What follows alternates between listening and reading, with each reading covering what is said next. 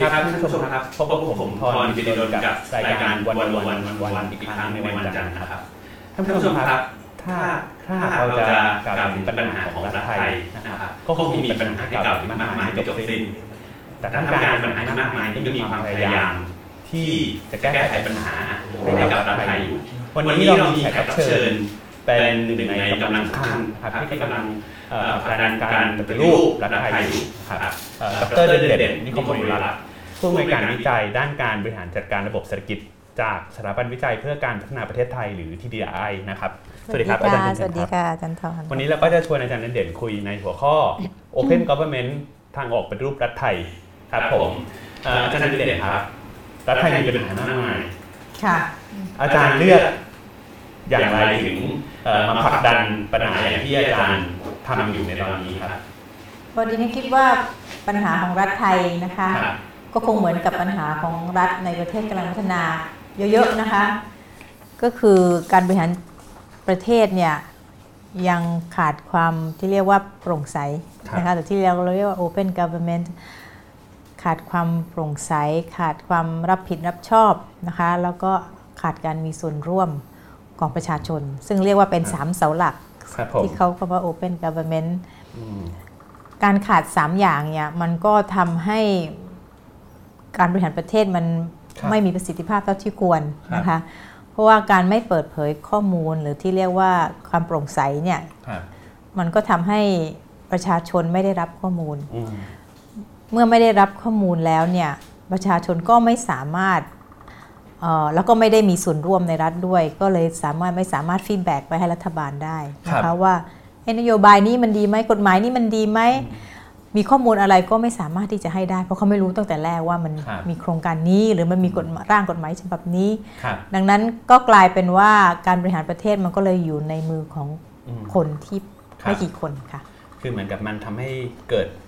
การขาดไปของข้อมูลมัน สร้างผลมากมาย ประชาชนก็ไม่ได้มีส่วนร่วม พอไม่มีส่วนร่วมการหาช่องทางให้รัฐรับผิดชอบ มันก็หายไปด้วยใช่ค่ะมันต่อเนื่องกันค่ะ มันไม่มี feedbackเราเราพอยกตัวอย่างกรณีที่ข้อมูลที่มันหายไปแล้วเกิดเกิดการหายไปของกระบวนการพวกนี้ ที่เราเห็นเห็นอยู่ที่มันแบบเหมือนกับพอยกมันเห็นภาพมากขึ้นอย่างนี้ ขอให้ยกตัวอย่างนะคะเรื่องที่จำที่ฉันจำได้ว่า ตอนนั้นมีเรื่องของการทุจริตจำนำข้าวกันนะคะ ซึ่งมันก็เป็นประเด็นใหญ่ตอนนั้นก็มีคำถามว่าเอ๊ะการขายข้าวออกไปให้ประเทศจีนมันมีจริงหรือไม่มีจริงใช่ไหมคะแล้วก็เป็นเรื่องที่รับนานกว่าจะรู้ว่ามีจริงหรือไม่มีจริง แต่เราก็มาตั้งข้อสังเกตว่าเอ๊ะการขายข้าวไปต่างประเทศเนี่ยทำไมคนไทยจะรู้ไม่ได้ เพราะว่าข้อมูลศุลกากรก็มีนะคะ เราทีนี้ก็เลยกลายเป็นว่าไอ้ข้อมูลพวกนี้มันไม่เปิดเผย หรือมันเชื่อถือไม่ได้ตอนนั้นดิฉันก็ทำวิจัยเรื่องข้าวกับอาจารย์นิพนธ์จำได้ แล้วก็ไปสัมภาษณ์กระทรวงเกษตร ตัวแทนของกระทรวงเกษตรอยู่ที่ที่ที่ประเทศไทยที่กรุงเทพเนี่ยค่ะก็ไปถามเขาเรื่องว่าเขาวางแผนสำหรับเกษตรกรเขาอย่างไรเขาก็บอกว่าเขาจะต้องมีข้อมูลหมดเลยนะว่า ข้าวเขาจะปลูกข้าวแบบไหนเพราะปีไหนจะมีสป라이ของข้าวมากหรือน้อย บอกเอาแล้วคุณจะรู้ได้ยังไงว่าสป라이ข้าวในตลาดโลกมันมากหรือน้อยเขาบอกเขารู้หมดเลยว่าทุกประเทศส่งออกข้าวเท่าไหร่แล้วก็ถามเอ๊ะแล้วคุณรู้ด้วยแล้วว่าประเทศไทยส่งออกข้าวแค่ไหนเพราะเรายังไม่รู้เลยว่าขนาดเรายังไม่รู้เลยว่าเราส่งออกไปจีนจริงหรือเปล่าเขาก็หัวเราเขาบอกว่าตามหลักแล้วเนี่ยเขาก็เวลาเขาเก็บข้อมูลข้าวส่งออกของทั่วโลกเนี่ยเขาก็จะใช้ข้อมูลสารกากร แต่ถ้าเผื่อข้อมูลเขาไม่แน่ใจว่าจริงเท็จหรือเปล่านะคะเขาก็จะเก็บข้อมูลเองฉันก็ลองถามเขาเล่นๆบอกว่า แล้วในกรณีของประเทศไทยเนี่ย คุณใช้ข้อมูลศุลกากรหรือเปล่า ในการที่จะดูว่าเราส่งออกพืชไหนเท่าไหร่เขาก็หัวเราะเขาบอกว่าไม่ใช้เพราะเขาไม่แน่ใจว่ามันถูกหรือเปล่า นั่นก็ถามว่าแล้วคุณใช้ข้อมูลอะไรเพื่อที่จะให้เกษตรกรของคุณอะเป็นข้อมูลที่ถูกต้องเขาบอกว่าเขาไปเก็บข้อมูลเองเลย โดยที่เขาตรวจสอบ เรือทุกลำที่ออกจากประเทศไทยจากทุกท่าที่ขนข้าว แล้วเช็คว่ามีสต็อกข้าวของไทยเนี่ยออกไปจากท่าเรือไทยเท่าไหร่ ดังนั้นตัวเลขของเขาเนี่ยแม่นยำมาก และเกษตรกรของเขาเนี่ยมีข้อมูลเกี่ยวกับการส่งออกของข้าวไทย ดีกว่าคนไทยและดีกว่าเกษตรกรไทยอันนี้ก็เรียนตัวอย่างว่าคนอื่นเขารู้จักเรามากกว่าเรารู้จักตัวเองครับเพราะว่าเราไม่เปิดเผยข้อมูลให้คนของเราเองครับผมอะอันนี้ก็เป็นตัวอย่างว่าอืมการเรื่องของการเปิดเผยข้อมูลครัค่ะบ แล้วก็จะมีข้อมูลอื่นๆ อย่างตัวนี้ถ้าเกิดจะมองถึงจุดที่คนน่าจะได้ประโยชน์มากแต่เยอะหายไปเนี่ยอาจารย์เยอะเลยค่ะ เรื่องไม่ว่าจะเรื่องสัมปทานของภาครัฐอ่านนะคะซึ่งจริง ๆ แล้วพรบข้อมูลข่าวสารราชการก็ค่อนข้างชัดเจนนะคะว่าสัมปทานของภาครัฐเนี่ยมันเป็นอะไรต้องเปิดเผยครับนะคะแต่ก็ไม่เปิดเผยครับนะต้องไปขอ ขอพรบข้อมูลข่าวสารบางทีเขาก็ให้บ้างไม่ให้บ้าง เพราะมันไม่มีบทลงโทษที่ชัดเจนครับดังนั้นข้อมูลสัมปทานเนี่ยสำคัญ เพราะว่ามันมีผลประโยชน์เกี่ยวโยงเยอะนะคะ หรือข้อมูลง่าย ๆ ก็คือพวกโครงการต่างๆ ของภาครัฐใหญ่ๆเนี่ยอืมไอตัว term of reference นะคะก็คือเอ่อครับผมเงื่อนไขในการจะซื้อจัดจ้างเนี่ยมันมันเป็นอะไรครับเพราะเราจะรู้สึก ขัดใจอยู่เรื่อยว่าทำไมเจ้านี้ได้ทำไมเจ้านู้นได้ แล้วก็อ่ามีมีข้อคอรหาอยู่เรื่อยเลยใช่ใช่ว่าเอ้ยทำไมเจ้านี้อย่างเร็วๆนี้ก็มีครับเรื่องนะครัคะบเรื่องของการประมูลรถไฟฟ้าอ่าใช่ใช่ไหมรถไฟฟ้าคคบวามเร็วผสูงสามสนามบินครับอ่าวทำไมเจ้านี้ได้ครับแล้วก็เอ้ยเงื่อนไขมันเป็นยังไง เดี๋ยวยื่นจดหมายอะไรซองที่อืมสี่ซองที่สามครับอะไรเนี่ยค่ะก็ครับเพราะว่าเงื่อนไขมันไม่ชัดเจนอืม เราไม่รู้ว่าเงื่อนไขในการเลือกมันอยู่ที่ไหนครับแล้วคุณให้อย่างไร ถ้าเปิดการประมูลที่ชัดเจนนะคะที่มันตรงไปตรงมาก็อย่างเช่นการประมูลคลื่นความถี่อืมทุกคนรู้ว่าเงื่อนไขการประมูลคืออะไร เพราะมันมีการประกาศออกมาแล้วครับแล้วเขาแข่งกันด้วยเรื่องเดียวก็คือครับเรื่องราคาครับอันเนี้ยทุกคนมีข้อมูลรู้หมดเลยว่า แล้วเราก็ดูเวลาเขาเคาะประมูลของกสทชครับทุกคนก็ไปนั่งมองได้ว่าแต่ละเจ้าเขานั่งเคาะกันราคาเท่าไหร่อะไรเงี้ยครัฮะบอันนี้ก็เป็นตัวอย่างว่าครับ มีข้อมูลเปิดเผยครับและให้ประชาชนเข้ามามีส่วนร่วมเนี่ยอืมไอโอกาสที่มันจะเกิดทุจริตคอร์รัปชันหรืออะไรมันก็มีน้อยลงครับพอดีเราอาจจะคุ้นเคยว่าอยู่ประเทศไทยอืมเอ่อรัฐไทยก็อาจจะรู้สึกว่า เอ๊ะจริง ๆ ข้อมูลเป็นของเขาอืมแต่จริงๆ หลักการที่ควรจะเป็นมันต้องเป็นยังไงครับอาจารย์ ข้อมูลเนี่ยใช่ เพราะว่าประเทศไทยและ รัฐไทยคิดว่าข้อมูลเป็นของเขาครับแต่จริง ๆ แล้วมันไม่ใช่ มันคือครับข้อมูลสาธารณะอ่าแม้กระทั่งชื่อกฎหมายเอง คนไทยเรียกว่าพรบข้อมูลข่าวสารราชการอืมเห็นไหมคะว่ามันเป็นข่าวสารของราชการนะครับแต่ถ้าเผื่อไปดูต่างประเทศเนี่ยเขาใช้ว่าคำว่า Public Information Act ครับผมคำว่า Public Information ก็คือข้อมูลเป็นของสาธารณะอืมเพียงแต่มันอยู่ในครอบครองของหน่วยงานภาครัฐเท่านั้นเองครับดังนั้นคุณมีภาระในการที่จะต้องเปิด เพราะครับมันเป็นของประชาชนไม่ใช่ของคุณครับผมดังนั้นแค่ชื่อมันก็สะท้อนแล้วว่าแนวคิดเกี่ยวกับข้อมูลที่อยู่ในครอบครองของรัฐเนี่ยมันไม่เหมือนกันอ่าประเทศไทยคิดว่าเป็นของรัฐ แต่ในประเทศที่เขาพัฒนาแล้วคิดว่าเป็นของเอกชน เพียงครับแต่รัฐเป็นผู้ดูแลอืมดังนั้นยังคิดว่าเรื่องนี้มันต้องเปลี่ยนอีกเยอะครับทัศนคติครับ ทีนี้อืมเอ่อถ้าพูดถึงจะเริ่มผลักดันให้เปลี่ยนมันจะต้องทำยังไงบ้างครับอาจารย์ เรื่องของการเปิดเผยข้อมูลเนี่ยดิฉันคิดว่าถ้าเผื่อจะผลักดันให้เปลี่ยนเนี่ยครับเราเองก็ต้องเข้าใจว่าทำไมเขาไม่อยากเปิดเผยข้อมูลอืมไม่งั้นเราเป็นนักวิชาการเปิดหนังสืออ่าน แล้วก็ดูทฤษฎีแล้วก็เสนออะไรไปตามต่างประเทศเขาทำไปเนี่ยมันก็ไม่เวิร์กหรอกครับเพราะว่ามันมีข้อจำกัดบางอย่างสำหรับประเทศไทยนะคะครับถ้าเปิดถามว่าทำไมราชการไทยอืมหรือรัฐไทยไม่ค่อยชอบเปิดข้อมูลอืม ก็มีหลายเหตุผลประมาณ 3-4 เหตุผลนะคะหนึ่งอาจจะเป็นไม่มีข้อมูลก็ได้ ง่ายๆนะไม่มีครับผมต้องบอกว่าประเทศไทย ไม่ได้เป็นประเทศที่ชอบเก็บข้อมูล ไม่เหมือนญี่ปุ่นเออใช่ญี่ปุ่นเก็บหมดทุกอย่างเลยข้อมูล แต่เราหน่วยราชการส่วนมากไม่ได้เห็นคุณค่าของข้อมูล เพราะว่าครับโทษเขาก็ไม่ถูก เพราะว่าการกำหนดนโยบายของรัฐไทยไม่ค่อยใช้ข้อมูลอืมใช้ความรู้สึกครับ ใช้อะไรเยอะแยะ แต่ไม่ได้ค่อยไม่ค่อยใช้ได้ใช้ข้อมูลอืมดังนั้นหน่วยงานราชการก็บอกว่าเอ๊ะแล้วฉันจะเก็บข้อมูลไปทำไมครับนโยบายก็ไม่ได้ใช้ ฉันก็อืมทำตามนโยบายไปดีกว่าเขาสั่งอะไรมา ฉันก็ทำอย่างนั้นแหละไม่ต้องไปหาข้อมูลมามากมายนะคะครับดังนั้นหนึ่งไม่มีข้อมูลหรือสองข้อมูลคุณภาพไม่ดีอืมอันนี้ก็เป็นไปได้ว่าข้อมูลที่เก็บมามันไม่ถูกต้องหรือมันมีปัญหา ซึ่งเกิดขึ้นบ่อยครั้งมาก ซึ่งเรา TDI ได้ข้อมูลฐานข้อมูลมาจากภาครัฐ พอมาใช้จริงๆพบว่าโอ้โหมีปัญหาเยอะมากต้องมาคลีนกันครับเยอะไปหมดเลย ดังนั้นถ้าเผื่อเขาไม่แน่ใจว่าข้อมูลเขาถูกต้องหรือเปล่าเนี่ยเขาก็กลัวคนไปใช้แล้วไปวิจารณ์ว่าข้อมูลมีคุณภาพต่ำก็เลยไม่เปิดดีกว่าครับสามไม่ชัดเจนว่าไม่อยากจะต้องรับผิดชอบว่าเปิดไปแล้ว มันเกิดมีข้อมูลอันไหนที่เรียกว่าเป็นข้อมูลส่วนบุคคลขึ้นมาครับผมคนเปิดก็ต้องโดนอีก ผิดครับผิดกฎหมายอีกนะคะครับเพราะว่าคำนิยามของประเทศไทยมีปัญหาอย่างนี้ค่ะครับเรายังไม่มีพรบว่าด้วยข้อมูลส่วนบุคคลที่เรียก Privacy Act ครับนิยามของว่าอะไรคือข้อมูลสาธารณะ และอะไรคือข้อมูลส่วนบุคคลมันไปฝังอยู่ในพรบข้อมูลข่าวสารราชการอืมมันเขียนไว้เป็นติ่งนิดๆหนึ่งนะคะ ว่าข้อมูลเปิดได้แต่ห้ามเปิดเผยข้อมูลส่วนบุคคล แต่มันไม่มีรายละเอียดนะคะอืม ซึ่งตรงเนี้ยเลยทำให้หน่วยงานรัฐเองบางทีก็อาจจะตัดสินใจไม่ถูกว่า เอ๊ะ ถ้าเผื่อมันเป็นข้อมูลส่วนบุคคลมันตีความกว้างแค่ไหนครับนะคะ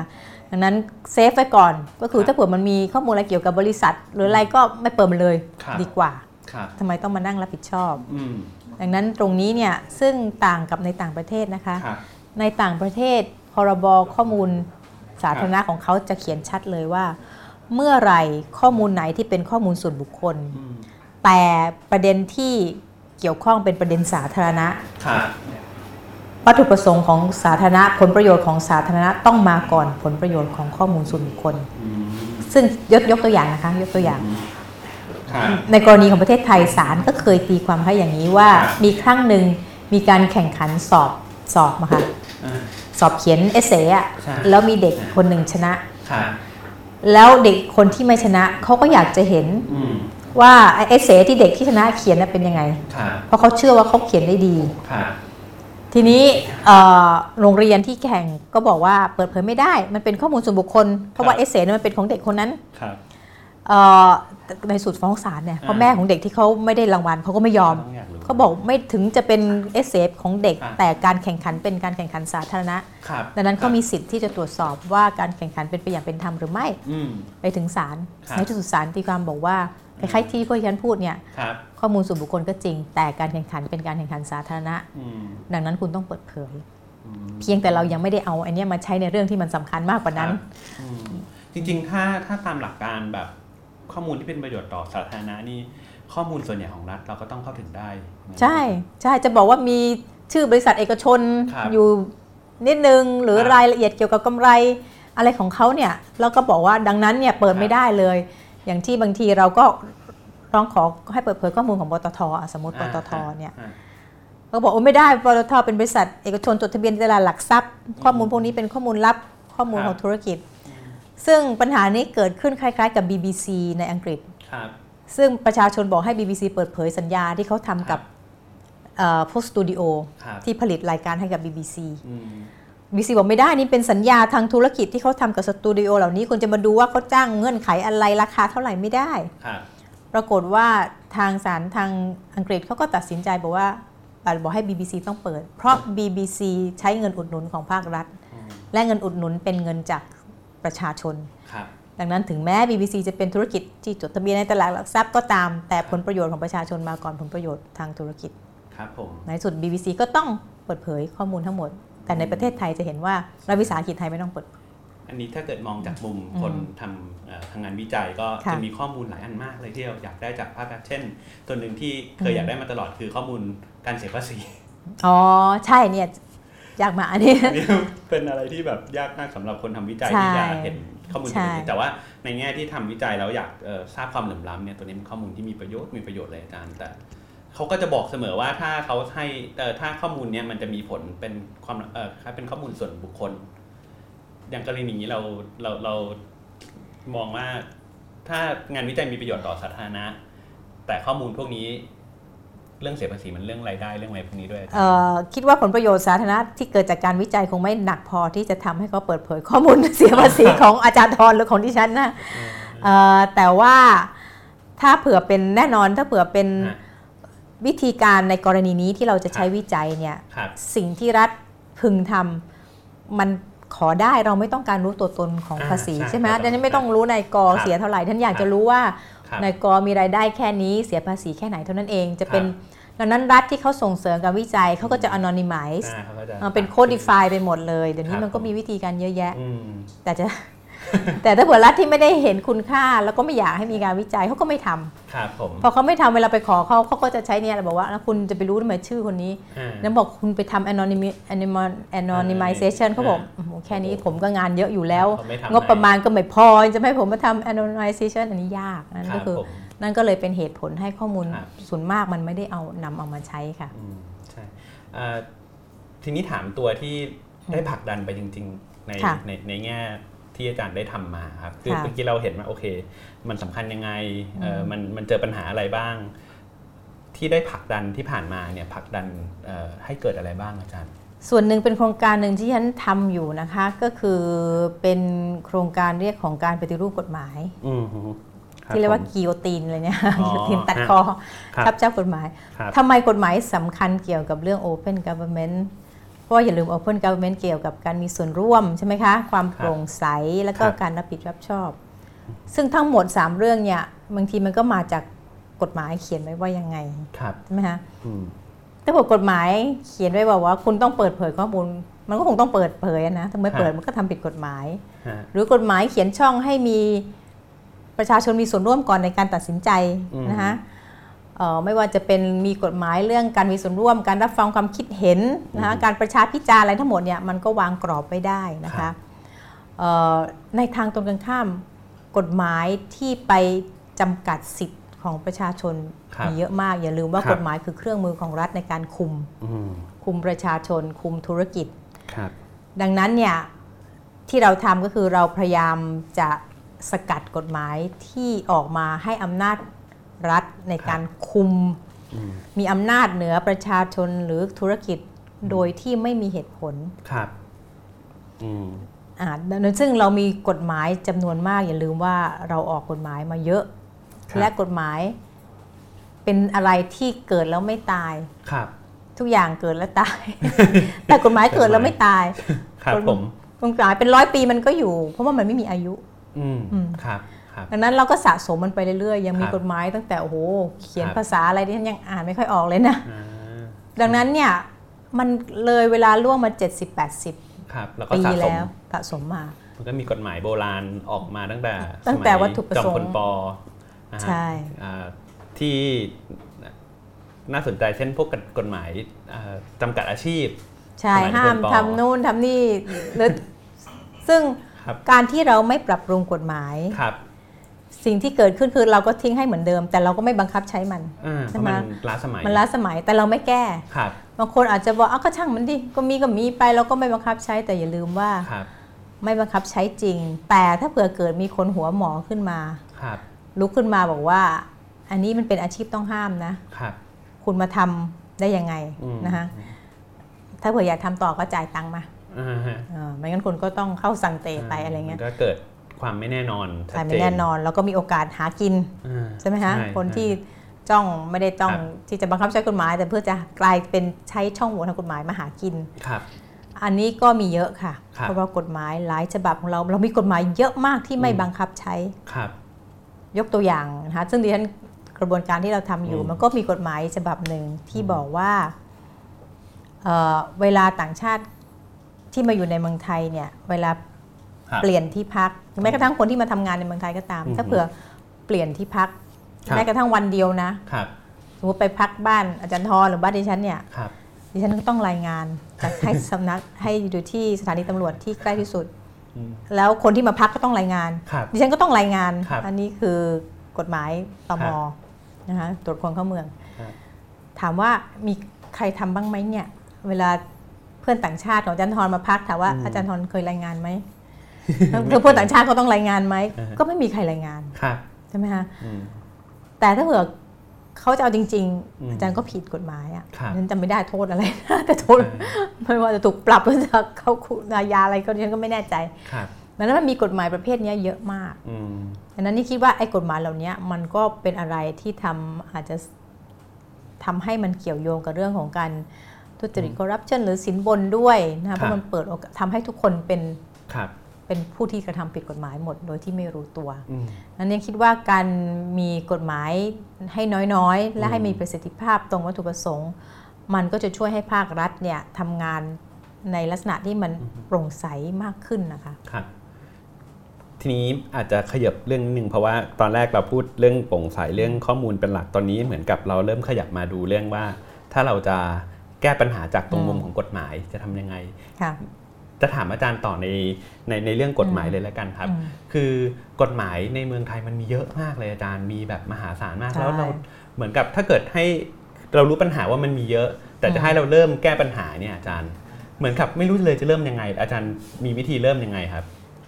เอ่อมันเราที่ระบบที่เราใช้ระบบกิโยตินอ่าที่เราคิด guillotine มันเป็นระบบที่เอามาจากต่างประเทศนะคะครับแล้วใช้ในหลายประเทศ ใช้ในเกาหลีใต้แล้วครับ ใช้ในเวียดนาม ใช้ในครับโครเอเชีย ใช้ในเม็กซิโกนะคะครับซึ่งระบบนี้มันจะมีวิธีการคัดกรองกฎหมายที่ systematic มากอืมเหมือนกับ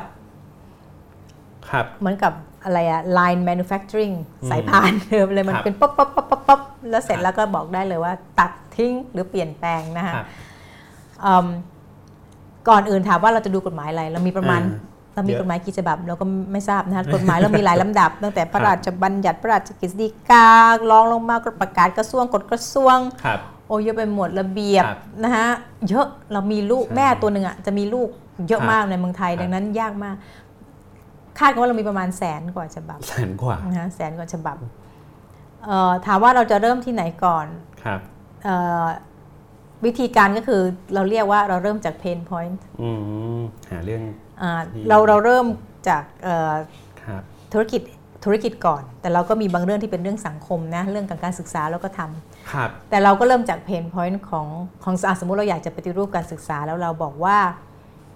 โรงเรียนเอ่อโรงเรียนเอกชนเนี่ยครับขยับไม่ได้เลยกฎระเบียบของกระทรวงศึกษาเต็มไปหมดเลยนะครัฮะบจะเปลี่ยนห้องเรียนทีก็ต้องขออนุญาตใบอนุญาตเต็มไปหมดเลยอืม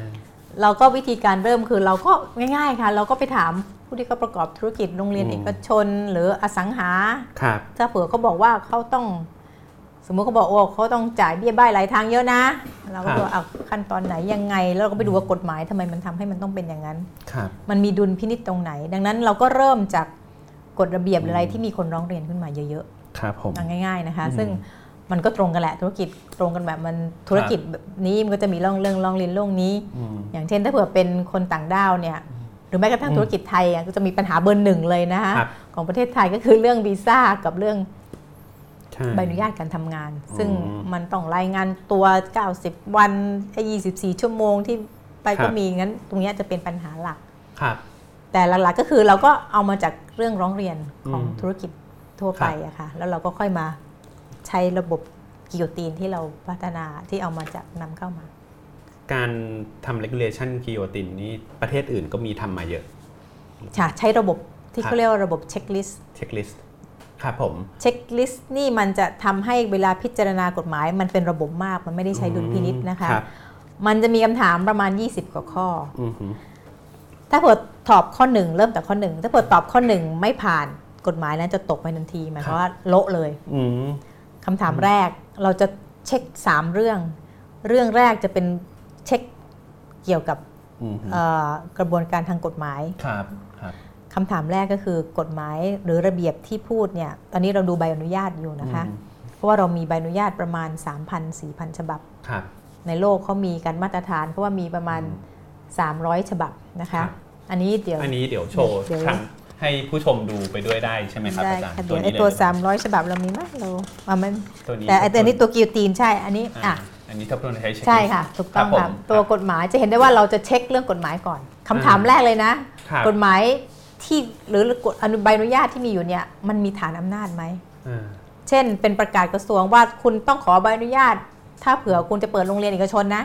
เราก็ต้องไปดูว่าเอ๊ะพรบไหนที่มันบอกว่าการเปิดโรงเรียนเอกชนต้องมีใบอนุญาตอืม บางทีมันมีใบอนุญาตบางบางบางอันเนี่ย มันไม่ได้อยู่ในกฎหมาย ครับ แต่หน่วยงานไปออกเองครับว่าคุณต้องมาขออนุญาตฉันนะอืมดังนั้นถ้าเผื่อเจอนั่นปุ๊บเนี่ยมันไม่ผ่านข้อหนึ่งละครับ แปลว่าไอ้ใบอนุญาตนั้นเนี่ยไม่มีฐานอำนาจกฎหมายรองรับเลยครับดังนั้นไม่ต้องคิดมากอันนี้อืมบายบายกิโยตีนไปเลย ตั้งแต่ครับขั้นที่หนึ่งครับถ้าเผื่อผ่านขั้นที่หนึ่งปุ๊บมันวิ่งไปสู่ขั้นที่สองได้แล้วครับอะแล้วมีกฎหมายอื่นที่ให้อืมอำนาจหรือไม่ หมายคครับวามว่ามันจะมีกฎหมายที่มา overrule มันอืมที่ทำให้มันหมดภาพไปหรือมันเปลี่ยนไป เช่นสมมติตอนนี้เรามีกฎหมาย EEC ออกมาครับจะเห็นว่า EEC มันอืมไปครอบกฎหมายอื่น สมมครัติบนะคะแล้วมันไปแก้เงื่อนไข ยกเว้นอะไรพวกเนี้ยครับงั้นเราก็ต้องดูด้วยว่ามันมีกฎหมายที่มาแก้ไขกฎหมายอื่นที่ออกมา เพื่อทำให้กฎหมายนี้มันหมดครับสภาพไปหรืออะไรก็เช็คดูก่อนนะคะฮะอันที่สามถ้าเกิดผ่านตรงนั้นอีกครับเราก็ถามว่าแล้วมันทับซ้อนกับกฎหมายอื่นหรือไม่อืม ถ้าเผื่อมันทับนะฮะซ้อนเนี่ยมันก็ต้องบอกว่าเอ๊ะแล้วเราจะเอาอันไหนไว้ทำไมมันต้องทำสองขั้นอาจเช่นอย่างที่ที่ฉันดูอยู่เนี่ยฮะเอ่อเวลาพรบโรงแรม บอกว่าโรงแรมต้องรายงานเวลาคนต่างชาติเข้ามาอยู่ในโรงแรมครับพรบคนเข้าเมืองฮะก็บอกเหมือนกันว่าครับโรงแรมโรงแรมอืมก็ต้องรายงานอีกอ่า สรุปแล้วรายงานให้กับกรมการปกครอง ภายใต้พรบโรงแรมก็ต้องรายงานโรงงานให้กับอืมตมก็ต้องรายงาน สรุปแล้วคุณอืมจะเอาอยัางไงครับเพราะหน่วยงานราชการเราไม่ค่อยลิงก์กันครับใช่แต่อย่าลืมว่าภาระมันตกอยู่ที่คนต้องรายงาน รายงานครับคนนู้นรายงานคนนี้คนนี้จะเอาอย่างนี้คนนี้เอาอย่างนู้นภาระมันสูงมากดังนั้นเราก็ต้องตั้งคำถามว่า เอ๊ะมันทับซ้อนกับกฎหมายอื่นหรือเปล่า หรือแม้กระทั่งขัดแย้งกับกฎหมายอื่นหรือเปล่า ครับ อืมอย่างเงี้ยมันก็จะไล่เป็นข้อๆไปเนี่ยอืม ขัดกับพันธกรณีของครับไทยระหว่างประเทศหรือไม่บางทีเรามี FTA อืมเราไปสร้างเงื่อนไขที่มันขัดกันนั่นนะคะแล้วที่สำคัญข้อ5เนี่ยสำคัญครับมาก เราถามว่าไอ้ระเบียบที่คุณว่าเนี่ยที่ต้องขออนุญาตอะไรก็ตาม หรือต้องแจ้ง หรือต้องจดแจ้งอะไรก็ตามเนี่ยอืมมันมีการประกาศที่ไหนไหมครับคนอย่างเราจะมีโอกาสรู้ได้ไหมอืมถ้าเผื่อมีกฎหมายที่ไม่มีใครรู้เลยถามว่า ครับ มันควรจะบังคับใช้ไหมเนี่ยไม่มีใครรู้ไม่เคยมีใครเห็นครับ มันอยู่ในเก๊ะของท่านอธิบดีอืมแล้ววันหนึ่งเขาบอกว่าคุณทำผิดแล้วนะเขาบอกครับเอาไหนอะระเบียบข้อไหนดึงออกมาจากเก๊ะบอกข้อนี้ไงอ๋อไม่อยู่ในเว็บไซต์ ไม่อยู่ที่ไหนเลยครับใน www.christika.go.th ซึ่งเป็นอ่าเว็บไซต์ครับที่คอมพลีทสุดก็ไม่มีครับไอเนี้ยเป็นปัญหาหลักนี่คือเรื่องของความโปร่งใสนะคะอืมแล้วที่ปรึกษาต่างประเทศที่เข้ามาช่วยทำโครงการเนี้ยเขาบอกว่าไอเนี้ยสำคัญมากอืม ในต่างประเทศเนี่ยในประเทศที่เขาต้องการปฏิรูปกฎหมาย เขามีการครับพัฒนาที่เขาเรียกว่าเอ่อ legal registry นะครัคะบหรือศูนย์ทะเบียนกฎหมายอืมเม็กซิโกออกกฎหมายมาฉบับหนึ่งบอกว่ากฎระเบียบใด ๆ ที่ใช้บังคับ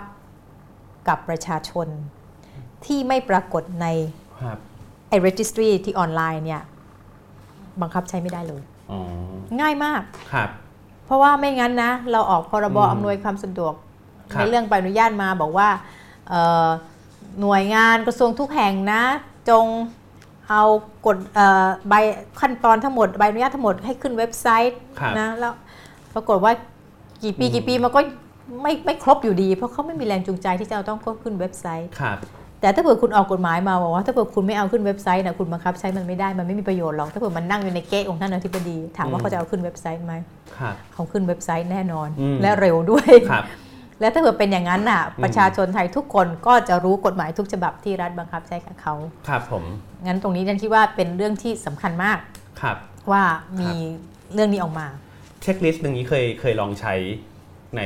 การ revise ในในในการทำเอ่อปฏิรูปกฎหมายมาแล้ว ให้ในต่างประเทศอ่าแล้วอย่างอันนี้ของเมืองไทยมีลองใช้ยังครับนี่ค่ะกำลังทำอยู่ฮะใช้นี่อย่างนี้เลยเนี่ยแหละที่เราใช้อยู่เราลองทำไปครับกระตักหนึ่งละแต่ประคืมาณอทีนี้ปัญหาคือเราใครเป็นคนเลือกเอาอันไหนเข้ามา ให้เข้าสู่กระบวนการนี้เอ่อเราก็เอ่อเราก็มีเอ่อที่บอกว่ามันเป็นเพนพอยต์อ่าใช่ฮะก่อนที่เราเริ่มเราก็ต้นไปสำรวจใช่ก่อนแล้วก็ให้เราจะเริ่ม เป้าที่ภาคธุรกิจก่อนครับว่าอะไรที่เป็นอุปสรรคนะคะอ่าฮะเอ่อเราก็เนี่ยสภาอุตสาหกรรมสภาหอการค้าอ๋อให้เขาเอ่อสภามันนานาชาติว่าอะไรเป็นประเด็นปัญหาสำคัญที่สุดครับกลุ่มอสังหาครับเอ่อเรามุ่งเป้าไปที่สังคมด้วยเอ่ออมก็คือการศึกษาเรื่องของโรงเรียนนะคะครับเอ่อดังนั้นเนี่ยเนี่ยขั้นตอนที่อืมในการเดี๋ยวโชว์อันนี้ได้เราขอถอยนิดนึงได้ไหมคะอ่าเนี่ยนะคะนี่ไงอ๋อรวบรวมเช็คลิสต์จากเอกชนใช่ไหมครัคะบครับ หน่วยงานราชการเองมีหลายอย่างเขาก็ไม่อยากทำนะบอกโอ้ใบอนุญาตเนี้ยไม่รู้ออกไปทำไมเสียเวลาเราก็ไม่อยากจำเป็นต้องออกไม่มีประโยชน์อืมถ้าเปิดหน่วยงานรัฐบอกเรามาอย่างนี้ เราก็จะช่วยเขาตัดครัมับนออกไปเลยถ้าเกิดเราครับเห็นว่ามันไม่มีความจำเป็นอืมและประชาชนเห็นว่าไอ้กระบวนการเนี่ยที่เขาต้องไปรายงานตัวหรือเขาต้องไปขอใบอนุญาตซ้ำแล้วซ้ำอีกเนี่ยมันอืมเป็นปัญหากับประชาครับชนเขาหรือมันครับมีดุลพินิษเดี๋ยวได้ เดี๋ยวไม่ได้ใบอนุญาตอะไร เราก็จะรับฟังแล้วเราก็จะเอามาเข้าในกระบวนการของเราครับเอ่อแล้วเราก็ใช้ไอลิสที่เมื่อกี้เนี่ยที่บอกครับเช็คเรื่องกฎหมายก็เช็เช็คคเรื่องดูเศรษฐศาสตร์นะคะกฎหมายครับจบเศรษฐศาสตร์แล้วก็ cost and benefit นะคะครับแล้วก็เราเสนอเสนอมี 3 เรื่องก็คือยกเลิกไปเลยอ่าถ้าเผื่อมันไม่มีวัตถุประสงค์ที่ชัดเจน หรือมันไม่ achieve วัตถุประสงค์ครับนะคะแล้วเราเสนอแล้วก็เป็นขั้นตอนที่รูปแบบที่เราตั้งขึ้นมาว่าเมื่อเราทำแล้วเราก็จะส่งไปตามกระบวนการที่จะนำไปเสนอในระดับรัฐสภาค่ะ เมื่อกี้ตอนคุยเรื่อง Open Government อืมอาจารย์เล่าให้ฟังว่าเอ่อวิธีคิดของรัฐอาจจะเป็นอุปสรรค ตัวนี้อาจารย์เจออุปสรรคจากวิธีคิดของรัฐอยู่ไหมครับอาจารย์อ๋อแน่นอนค่ะครับงั้นเวลาเราได้รับเรื่องร้องเรียนมาครับเราก็จะไปพิจารณากฎหมายแล้วที่สำคัญคือหลังที่เราใช้หลังพิงก็คือระบบที่เราเอามาใช้อืมซึ่งเป็นระบบ ถ้าเผื่อเราถามว่ามันซ้ำซ้อนครับแล้วเขาจะครั บบอกว่ามันยังต้องซ้ำซ้อนอยู่เหรออ่าหรือหรือยังไงซึ่งมันก็จะอาจจะเกิดปัญหา เช่นมีสองหน่วยงานไม่มีใครยอมกันครับก็บอกให้คนนู้นมันเลิกสิอืมหน่วยงานที่บอกไอ้คนนู้นเลิกสิอ๋อใช่แต่ว่าดังนั้นเราก็ต้องอันนี้อันนี้ความทำยังไงยากลำบากมันอยู่อ่าตรงเนี้ยครับแล้วเราก็ต้องใช้เหตุผลว่าแล้วเราจะเลิกของใคร เราก็ต้องไปดูเจตนาของกฎหมายฉบับนั้นครับว่ามีไว้เพื่ออะไรครับใช่ไหมคะอืมว่าถ้าเผื่ออันนี้มีไม่ตรงกับเจตนาที่ต้องมานั่งให้เขารายงาน เราก็จะ เสนอมให้ตัดออกไปครับแต่แน่นอนเขาก็มักจะไม่เห็นด้วยครับนะคะดังนั้นก็ต้องยอมรับว่าที่เราทำมาเนี่ยมันก็เกี่ยวกับกระทรวงและหน่วยงานหลายหน่วยงานครับ ก็ต้องบอกว่าบางกระทรวงอยากได้สิ่งที่เราเสนอครับเพราะว่าเขาเองก็อึดอัดครับนะคะและแม้แต่ผู้ปฏิบัติหน้าที่เองก็อึดอัดอืมแต่บางกระทรวงก็ไม่นะไม่อยากจะให้เหมือนเดิมแล้วอย่ามาแตะของเขาอืมดังนั้นเนี่ยแน่นอนไอ้ข้อเสนอพวกเนี้ยทำไม่ยากครับ แต่ที่เสนอยากกว่าที่ยากกว่าคือจะทำยังไงให้มันทำได้นะทำได้อืมมันต้องเป็นที่เขาเรียกว่า political will อะนะอืมเจตนาในระดับนโยบายที่ต้องการไม่งั้นมันเดินไม่ได้ครับเพราะว่ามันเป็นการบั่นทอนอำนาจของครับกระทรวงและหน่วยงานอืมซึ่งทางนักการเมืองราชการราชการจะไม่ค่อยชอบครับก็มีอำนาจในการที่จะให้ใบอนุญาตให้อำนาจนู้นอำนาจนี้แล้วคุณบอกว่าเลิกไปอย่างเงี้ย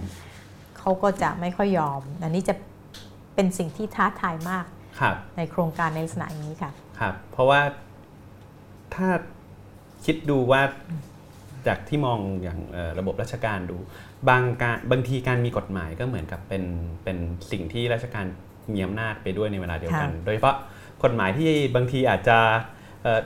คลุมเครือเนี่ยบางทีก็เป็น discretion ไงครับอาจารย์ว่าใช่ มีเยอะมากค่ะครับเช็คลิสต์ของเราอันหนึงก็มีเรื่อง discretion ครัเนี่บย เรามีกฎหมายที่ที่ดูดูมาดิฉันก็ดูมาเป็นหลายร้อยฉบับเลยนะอืมสามเดือนสี่เดือนที่ผ่านมาเนี่ยพบว่ากฎหมายที่เรื่องของการขออนุญาตหลายอันเนี่ยครับเขียนไว้ว่ามีคณะกรรมการแล้วสุดท้ายแล้วต้องให้รัฐมนตรีอนุมัติครับครับเรื่องย่อยๆ ซึ่งไม่สำคัญอะไรก็ต้องขอรัฐมนตรีครับซึ่งทำให้กระบวนการทั้งหมดเนี่ยมันมันนานมากแท นที่จะเป็น 50 วันกว่ารัฐมนตรีต้องมานั่งอนุมัติเนี่ย200วันครับเนี่ยเรื่องเรื่องเรื่องมีมีปัญหาเยอะอืมคือทำยังไงถึงจะคุยกับฝั่งราชการให้ให้ตามความเอ่อคล้ายๆกับคอนวินให้เขาเก็ตอินในโปรเจกต์การลดกฎหมายที่อาจารย์พยายามทำอยู่ครับอาจารย์ บางหน่วยงานราชการเขาก็อยากได้ครับมีหน่วยงานราชการที่รู้ว่าเราทำนี่เรียกให้เราไปพบเลยบอกคุณมาทำให้ผมหน่อยอ่าก็มีก็นะคะบางหน่วยงานก็ตั้งตั้งป้อมตั้งป้อมกลัวไม่เอาอย่ามาแตะของฉันอ่าฮะดิฉันคิดว่าสิ่งที่เราก็พยายามจะเสนอให้เขาเห็นว่าเราเราช่วยเขานะอืมครับเราไม่ได้มาเพื่อที่จะครับริดรอนอำนาจของเขาครับเพราะว่าการลด ไอ้กฎระเบียบทั้งหมดเนี่ยส่วนหนึ่งก็คือทำให้ภาระของคนของเขาลดลงครับบางทีมันก็ไปจมอยู่กับใบอนุญาครัตบอะไรเยอะแยะไปหมดเก็บข้อมูลอะไรเต็มไปหมดเลยอืมก็คือเราแล้วเราก็ในขณะเดียวกันเราก็บอกหน่วยงานเขาด้วยว่าคุณมีกฎระเบียบอะไรที่คุณเห็นว่ามันทำให้เขาไม่คล่องตัวครับทำงานลำบากเราก็จะช่วยเขาด้วยอืมคล้ายๆว่าไม่ใช่ว่าแต่เราเอาอะไรคไปรับครอบเขาแต่เราบอกคุณมีปัญหาอะไรครับเรื่องใบการออกการทำงานชิ้นเนี้ยกระบวนงานเนี้ยคุณรู้สึกว่า อึดอัดเช่นนะคะอย่างเช่นเอ่อหน่วยงานบางหน่วยงานเนี่ยเขามีกำลังคนจำกัดครับเอ่อต้องตรวจนู่นตรวจนี่แล้วมันมีกำลังคนจำกัดเขาอยากจะไปจ้างคนข้างนอกทำไม่ได้ กฎหมายล็อกไว้ว่าเจ้าหน้าที่ของรัฐก็ต้องเป็นพนักงานของรัฐก็คืออมเป็นข้าราชการเท่านั้นครับอย่างอย่างเงี้ยพอบอกเราอย่างเงี้ยเราก็บอกโอเคงั้นเราจะไปช่วยดูกฎหมายให้นะ ว่าจะปลดล็อกตรงไหนครับที่ทำให้คุณสามารถไปจ้างคนข้างนอกได้ครับแล้วก็เป็น outsource ไปอืมอะอะไรเงี้ยเราก็ต้องครับ ให้แรกต้องมีแลกเปลี่ยนกันบ้างให้เขามีชีวิตการทำงานที่ดีขึ้นด้วย ไม่ครัใช่บว่าเราจะเอาแต่ไปทนอ่าฮะยึดรอนอำนาจเขาเราก็คงครับต้องใช้เวลาครัค่ะบทีนี้พูดถึงในมุมเอ่อคนทั่วไปบ้างครับอาจารย์อืมคือเอ่อผมเข้าใจว่าประชาชนทั่วไปก็อาจจะอืมต้องเคยผ่านในกระบวนการขั้นตอนที่มันซับซ้อนกฎหมายที่เราไม่รู้ว่าตกลงอืมมีหรือไม่มีเอ่อเหล่านี้นี่ถ้าเราเริ่มจากจุดของประชาชนขึ้นมาอืมมันมีช่องไหมอาจารย์ที่ที่อย่างสมมติว่าอะ ผมเนี่ยจ้างแม่บ้านใช่ไหมแม่บ้านก็เป็นต่างด้าว แต่ว่ากระบวนการเกี่ยวกับต่างด้าวบ้านเรานี่มีมีใช่อะไรที่ผมแบบไม่เข้าใจแล้วคือที่ผ่านมาเนี่ยก็พยายามศึกษาแต่ศึกษาไปก็ยังพบว่ามีความซับซ้อนเยอะมาก เรื่องอย่างที่คนทั่วไปต้องเจออย่างเงี้ยอาจารย์ถ้าถ้าจะ พยายามผลักให้มันเกิดการทำกระบวนการปฏิรูปกฎหมายนี่มันมีทางไหนบ้างครับ จริง ๆ เราทำอยู่แล้ว เรื่องแม่บ้านที่อาจารย์เจอก็คือไอ้ใช่90วันนี่แหละเรื่องแม่บ้านนี่งงมากอาก็จารย์ที่เทียนพูดเนี่ยคือครับ90 วันครับที่ต้องไปรายงานตัวทุก 90 วันครับครับซึ่งเราก็คิดว่าไปเราก็ถามว่าทำไมต้องไปรายงานตัวทุก 90 วันครับเหตุผลที่ไปอ่านกฎหมายครับมันเป็นกฎหมายตมคนเข้าเมืองนะคะอ่าเอ่อไม่ใช่ไม่ใช่ไม่ใช่ไม่ใช่เรื่องของใบอนุญาตการทำงานนะคะฮะเอ่อ รายงานตัวเพื่อจะได้รู้ว่าคนต่างด้าวครับอยู่ที่ไหนครับทีนี้เราก็ต้องตั้งคำถามว่า เราก็รู้ว่าอืมตมเขาอยากจะรู้ว่าคนต่างด้าวอยู่ที่ไหนครับแต่ทำไมมันต้องไปรายงานตัวทุก 90 วันอืมเพราะว่าสมมติมีร้อยคนอาจจะมีแค่ 5 คนที่เขาเปลี่ยนที่ครับอีก 95 คนมันไม่ได้เปลี่ยนอ่าแต่ก็ต้องมีภาระในการต้องไปเป็นรายงานครับอ่าดังนั้น อย่างนี้เขาต้องใช้ว่าถ้าเกิดคุณนั่นคือข้อมูลที่คุณต้องการครับ ดังนั้นเขาให้ใช้ระบบที่เรียกว่า event based อืมหมายความว่าคุณรายงานต่อเมื่อคุณย้ายครับคุณไม่ย้ายคุณก็ไม่ต้องรายงานอ่าอ่ามันมีวิธีคิดไงคะครับอืมแล้วเราถ้าเกิดเรารู้ว่าโอเค วัตถุประสงค์ของคุณคือนี้ครับเราจะรักษาวัตถุประสงค์คุณอยู่อืมคุณจะรู้ว่าต่างด้าวไปไหนครับแต่ไม่ต้องรายงานครับ90 วันอืมเปลี่ยนเมื่อไหร่ก็รายงานมาเลยอ่าครับดีกว่าอีกด้วยครับ 90 วันคุณต้องรอ 90 วันถึงจะรู้ว่าไอ้คนนี้ไปไหนแล้ว ครับ แต่ถ้าเผื่อเปลี่ยนเมื่อไหร่ก็รายงานไปครับมันก็จะได้เลยอืมอย่างนี้ยกยกตัวอย่างยกตัวอย่างนะคะว่าครับเราก็พยายามจะคิดว่าคุณเก็บมาเพื่ออะไรค่ะอ่าครับผม ซึ่งเอ่อสำหรับกรณีอีกหลาย ๆ อัน ถ้าคือเมื่อกี้อาจารย์พูดถึงตัว political view อะเดี๋ยวตรงนี้อาจารย์จะเช็คกันอันนี้ยังมันยังไม่ผ่านในอ๋อตัวนี่ยังไม่ผ่านยังไม่โชว์ยังไม่จบโอเคยังอยู่ในกระบวนการการจะอ๋อไม่ครับกลับเราอาจจะอืม เมื่อกี้ไม่เป็นไรไม่โชว์ใช่ไหมเดี๋ยวอย่าเพิ่งโชว์ยันะไม่คะโชว์เพราะว่าครับสองผมตัวนี้มันยังอ่าถ้าถ้ายังไม่โชว์คือยังไม่มีอะไรยังไม่มีอะไรค่ะโอเคาครับผมครับอ่าคืออาจารย์พูดถึง political view อ่าครับอันหนึ่งที่มันจะดันให้เกิด political view ได้ก็คือ ภาคประชาชน ใช่ไหมครับเหมือนกับถ้าภาคประชาชนสามารถดันให้เรื่องนี้มันเป็นเอเจนดาใหญ่ของสังคมอืมอืมมันก็อาจจะโยงอยู่กับดันในผู้มีอำนาจเขียนว่าสำคัญด้วยได้ แต่ค่ะ ทำยังไงครับอาจารย์กับตัวดึงการมีส่วนร่วมภาคประชาชนเข้ามาปฏิรูปกฎหมาย ก็อย่างที่อาจารย์ทอมว่าว่าเราจะphase ต่อไปนี่เป็น phase แรกก่อนครับเราเพราะเราลองชิมลางก่อนเราไม่รู้มันจะ work แบบไม่ง่ายนะคะครับครับแต่ถ้าเผื่อระบบที่เราเอามาใช้เนี่ยถ้าเผื่อมัน work จริงหมายความว่าอ่าได้ความร่วมมือจากภาคธุรกิจครับ มีข้อเสนอที่ดีระบบที่มาใช้ได้เนี่ยเราคิดว่าเราจะขยายไปสู่กฎหมายที่เกี่ยวกับภาคประชาชนอืมนะคะครับซึ่งตรงนี้มันก็มีกฎหมายที่คาบเกี่ยวกับใช่ประชาชนอยู่บ้างในเรื่องของครับ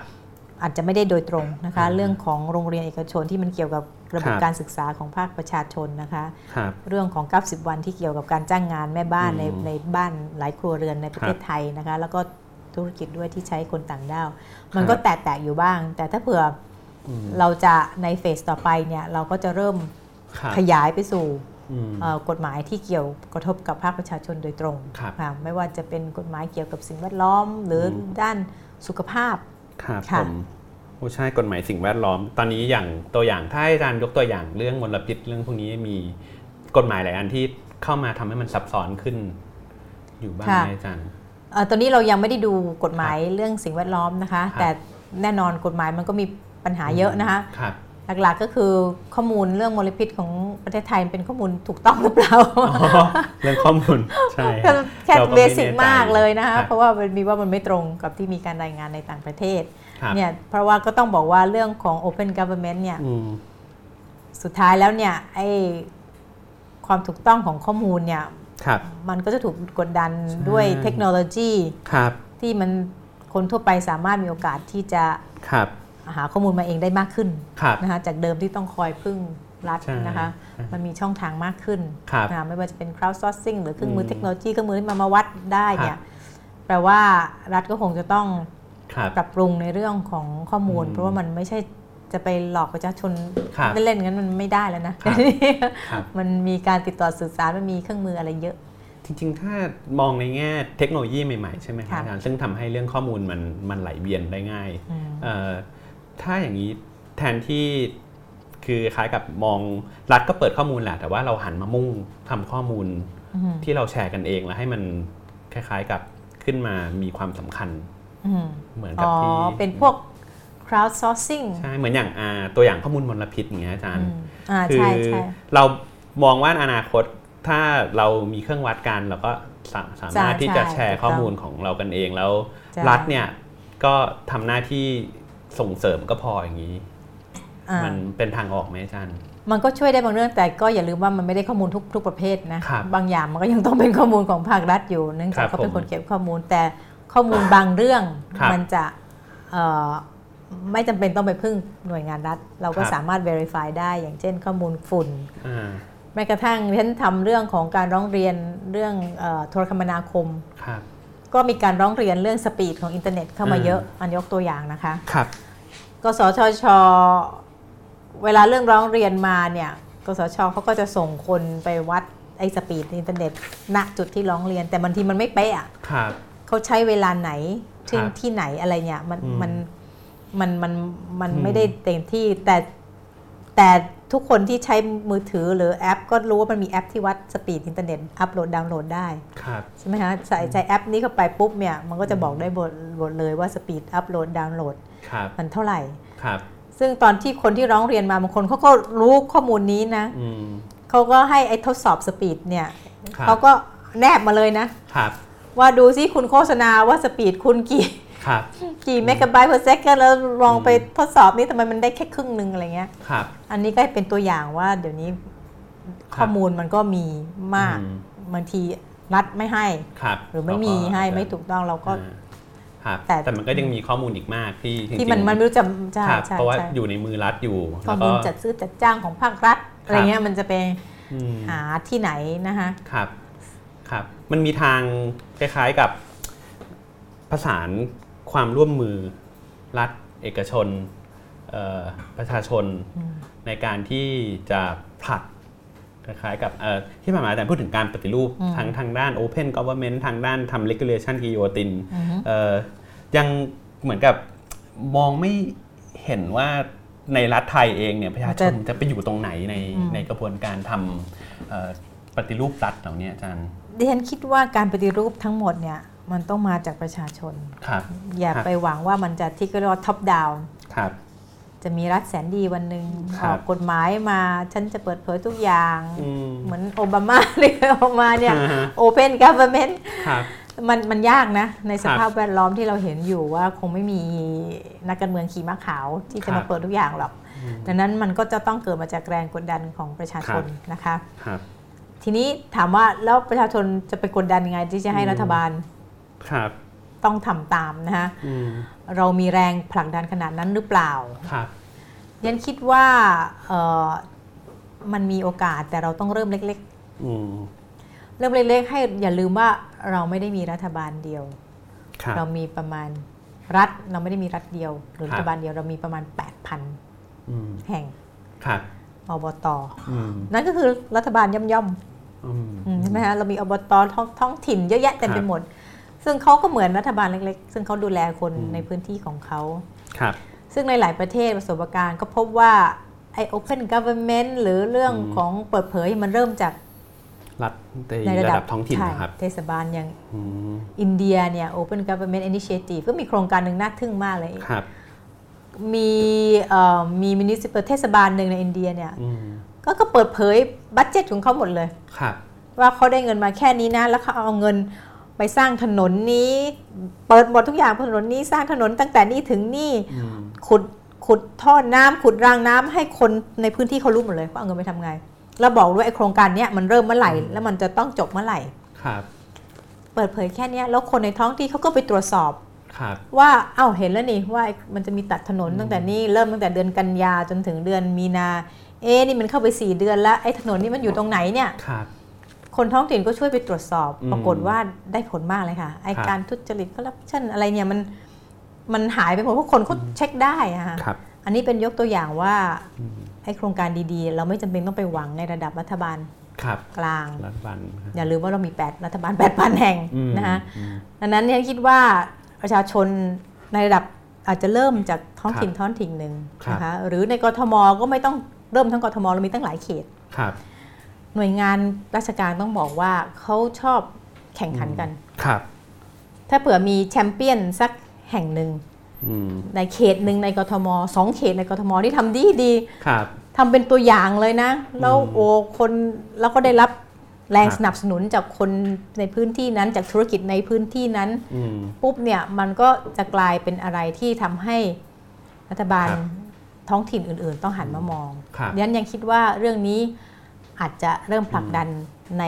ระดับในพื้นที่ที่ท้องจำกัดขึ้นมาก่อนแล้วค่อย ๆ ขยายผลเอ่อเหมือนอาจารย์มองว่าการกระจายอำนาจก็เป็นคล้ายๆกุญแจสำคัญที่จะช่วยทำเรื่องนี้ให้เกิดขึ้นได้ ในระดับท้องถิ่นค่ะครับแล้วก็ผมเกิดขึ้นแล้วเดี๋ยวมันค่อยๆดันขึ้นมาค่ถึอยงๆถูกต้องอ่าค่อยๆให้เกิดคล้ายๆโมเมนตัมขึ้นมาถึงใช่รัฐบาลกลางได้ ใช่ใช่อืมงั้นเวลาเราอาจจะประชาชนเราอาจจะเริ่มเล็กๆ เราไม่ต้องไปเริ่มใหญ่เพราะใหญ่บางทีมันเหมือนกับ ครับครับคานงัดมันเล็กเกินไปมันใหญ่ใช่เราก็เลยเอ้ยเราจะเริ่มยังไงเนี่ยอืมยันคิดว่ามีอบตเทศบาลดีครับๆเพียงแต่เรามีไอเดียดีๆ มีโครงการอืมมีแผนที่ดีๆ ว่าเราจะเริ่มยังไงครับอย่างครับอย่างที่ในอินเดียเราเอามาใช้อ่าได้ไหม เปิดครับเผยบัตเจ็ตอืมของอในบระตดัอบจท้องเนี่ยถิ่นก่อนแล้วบอกเลยว่ามีโครงการอะไรบ้างแล้วให้อ่าประชาชนในพื้นที่นั้นครับเขาช่วยมาดูครับผมคือ ขออนุญาตสงสัยนิดนึงอาจาค่ะรย์ได้ค่ะคือในระดับท้องถิ่นเนี่ยโอเค เราอาจจะเห็นว่าอืมประชาชนมันอ่าใกล้กับรัฐบาลหน่อย ยิ่งขึ้นมาในระดับสูงขึ้นมาเท่าไหร่เนี่ยมันก็ยิ่งรู้สึกเหมือนประชาชนยิ่งออกห่างออกไป จนผมรู้สึกว่าพอพูดถึงผมกับเอ่อว่ารัฐบาลจะทำอะไรในระดับคือรัฐบาลระดับชาตินะครับอาจารย์ ยิ่งรู้สึกเหมือนเราไม่มีอำนาจที่เราจะ จะจะไปทำอะไรให้เขาเปลี่ยนได้อย่างถ้าเกิดสมมติผมเดินเข้าไปจะไปขอข้อมูลจากราชการอืมราชการบอกอะไรมา ผมไม่รู้เรื่องผมจะทำอะไรต่อได้เพราะว่าอืมผมก็รู้สึกไม่มีอำนาจพออย่างเงี้ยอาจารย์อือฮึมันทุกอย่างมันออกจะโยงอยู่กับความสัมพันธ์ทางอำนาจระหว่างประชาชนกับกับกับรัฐอย่างนี้หรือเปล่าอาจารย์แล้วมันก็เป็นอะไรที่ดูเหมือนจะแก้ไม่ได้ในสังคมไทยก็เพราะว่าเพราะว่าอะส่วนหนึ่งก็เพราะว่าเราเนี่ยอย่าลืมว่าผู้นำประเทศในหลาย ๆ ประเทศเนี่ยอืมโดยเฉพาะอเมริกาสังเกตเนี่ยครับ ผู้ที่จะมาเป็นประธานาธิบดีอะครับเข้ามาจากการเป็นครับเป็นอะไรอ่าเขาเรียกนายกเทศมนตรีอะไรๆของค่อยๆขึ้นเมืองของเขามาอะจากเมืองใช่ ก็เพราะว่าเขาต้องพิสูจตัวเองครับในระดับท้องถิ่นครับแล้วเขาก็ถึงจะก้าวมาในระดับประเทศครับและการเมืองระดับท้องถิ่นเป็นการพิสูจน์ตัวเองครับว่าคุณพร้อมที่จะบริหารในระดับประเทศครับแต่เนื่องจากเราไม่มีการพรูฟในระดับท้องถิ่นอืมเราก็เราถึงเราถึงได้ไกลไงอืม ก็เพราะว่าคนนี้ไม่เคยผ่านอะไรมาเลยครับวิ่งมาก็วิ่งมาระดับประเทศครับไม่เคยไปบริหารในระดับท้องถิ่นไม่เคยครับพิสูจน์ว่า ฉันเข้าใจประชาชนนะครับฉันโปร่งใสนะ ฉันยินดีนะครับดังนั้นเนี่ยฉันคิดว่าถ้าเผื่อเราเริ่มสมมติเริ่มในระดับท้องถิ่นครับนะคะแล้วท้องถิ่นหรือจังหวัดอืมอะไรก็ตามเนี่ยครับเกิด successful มากครับนะคะแล้วคนที่เป็นผู้อืมบริหารเนี่ยครับ เขาก็น่าจะมีโอกาสที่ครับจะ step ขึ้นมาเป็นผู้บริหารประเทศครับผมคือมันมันมันไม่ได้เป็นว่ามันมันเป็น stepครับของท้องถิ่นเนี่ยเป็นการพิสูจน์ตัวเองของผู้บริหารประเทศ ถ้าเผื่อท้องเขาเกิดมากับ Open Government ในครับระดับท้องถิ่นอ่าเราก็หวังว่าเมื่อเขา step up มาเป็นผู้บริหารในระดับประเทศ เขาก็จะพยายามจะใช้หลักเดียวกันในการที่ทำ Open Government ครับแต่ถ้าเผื่อเขาไม่มีพื้นฐานในระดับท้องถิ่นเลยอืมแล้วมาป้องมาอยู่ในระดับประเทศ แล้วบอกคุณครับทำ Open Government สิอืมครับ เขาก็ไม่เชื่อในเรื่องนี้ครับผมดังนั้นมันอืมคิดว่าเรื่องนี้ฉันก็เคยศึกษาเรื่องการเมืองท้องถิ่นกับระดับประเทศอืมก็พบว่าในประเทศไทยนี่ไม่ค่อยมีนะครับแต่ประเทศอื่นก็มีกันเยอะนะว่าอืมอย่างอย่างฟิลิปปินส์เราก็เห็นใช่ไหมครับดูแตร์เตเองก็มาจากท้องครับถิ่นเขาขึ้นมาจากข้างเออนะฮะหลาย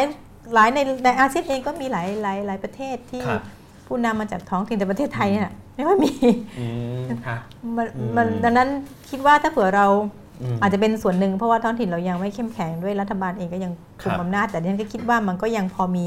ครับพื้นที่ที่จะทำให้ท้องถิ่นไหนเนี่ยอืมมันโดดเด่นขึ้นมาได้ครับแล้วทำแบบก็เป็น Open Government ตัวอย่างของที่อื่นได้ใช่เอ่ออีกอันหนึ่งที่จะขอสงสัยนิดนึงคือค่ะถ้าเราพูดถึงความคุมเครือของรัฐ การมีกฎหมายของรัฐเหล่านี้เนี่ยจริง ๆแล้วมันก็ไม่ใช่แค่ ตัวรัฐเองที่อาจจะรู้สึกอยากให้มันเป็นอย่างนั้นอาจจะโอเค อาจจะมีภาคเอกชนเหมือนกัน คือบางเอกชนอาจจะรู้สึกว่าความคุมเครือของรัฐเนี่ยมันทำให้การต่อรองหรือว่าการเจรจาเป็นเรื่องสำคัญ ใช่ ทีนี้เนี่ยอันนี้เนี่ยบางคนอาจจะเจรจาไม่ได้ แต่บางคนก็เจรจาได้ถูกต้องใช่เลยค่ะแล้วอย่างนี้ เขาก็เหมือนกับอาจจะไม่ได้มีแรงจูงใจที่จะผลักให้เกิดการเปลี่ยน ซึ่งจริงที่เจรจาได้จะเป็นรายใหญ่นะอาจารย์ถูกต้อง อาจารย์พูดถูกครับผมแล้วทำยังไงครับอาจารย์เล่าให้ฟังว่ามีนักธุรกิจท่านหนึ่งครับ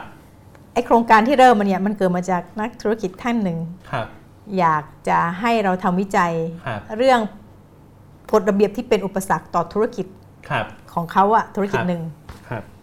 เขาก็ไปที่สมาคมของเขาแล้วบอกว่าเอาเงินมาจ้าง TDI ทำดีไหมมาดูว่าอุปสรรคในการทำกับธุรกิจเรามีใบอนุญาตกี่ใบ ปรากฏว่าสมาคมเขาไม่เอาเขาก็งงว่าจะทำเพื่อสมาคมทำไมสมาคมไม่เอาเพราะว่าทุกอย่างเป็นต้นทุนกับผู้ประกอบการ แล้วก็มาถึงบางอ้อนที่อาจารย์พูดอะก็เพราะว่าอะไรบางคน แฮปปี้ที่จะอยู่ด้วยความคลุมเครือไม่ต้องมาสะสางกฎหมายให้ฉันครับเพราะฉันมีความสุขกับไอ้ความกลุ่มเกลือฉันได้เปรียบครับ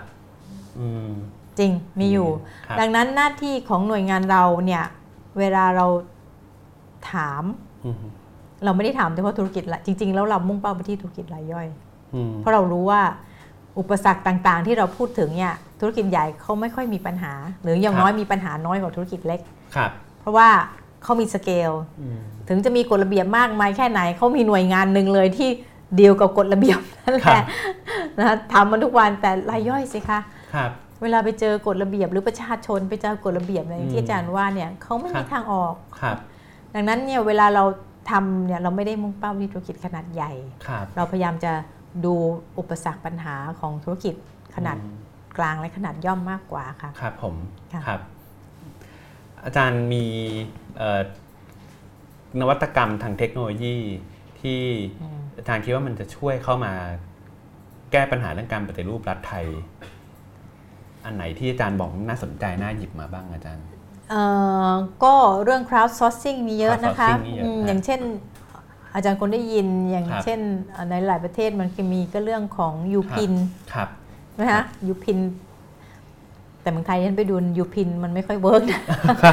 YouPin ก็คือว่าเวลาเราเดินไปไหน อันนี้จะทำให้รัฐบาลต้อง accountable รับผิดรับชอบเป็นหมายเจอถนนไหนที่มันผุพังอะไรใช่ไหมแล้วเราก็ pin ไปเลยว่าเดี๋ยวนี้มันถ่ายรูปก็ได้ แล้วลง map ก็ได้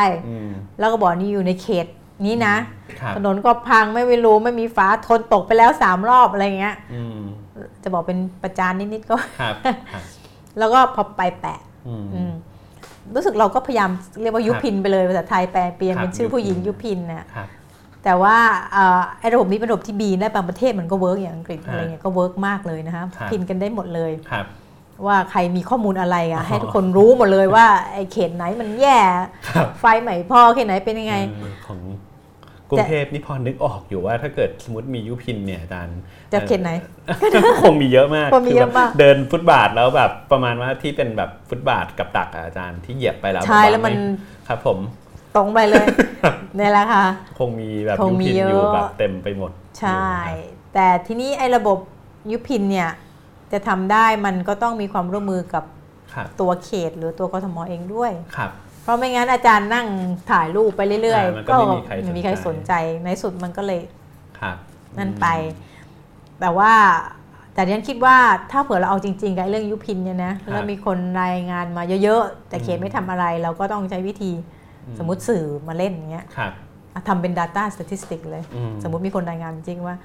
ว่าโอ้เดือนนี้นะไอเขตนี้โดนมากที่สุดเลยมีอะไรแล้วลองดูสิว่ามันจะมีถ้าเผื่อ เขาไม่รีสปอนเราก็ต้องใช้วิธีการเราจะเรียกว่าประจานหรืออะไรให้คนได้รับทราบเรากดดันให้เขา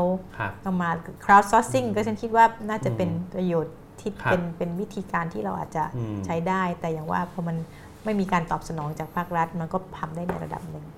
ครับ แต่ก็เป็นเครื่องมือที่ที่ถ้าเผื่อเกิดมีเขตไหนหรืออบตไหนเขาเกิดครับอยากทำขึ้นมาอืมมันก็มีเครื่องมือที่จะ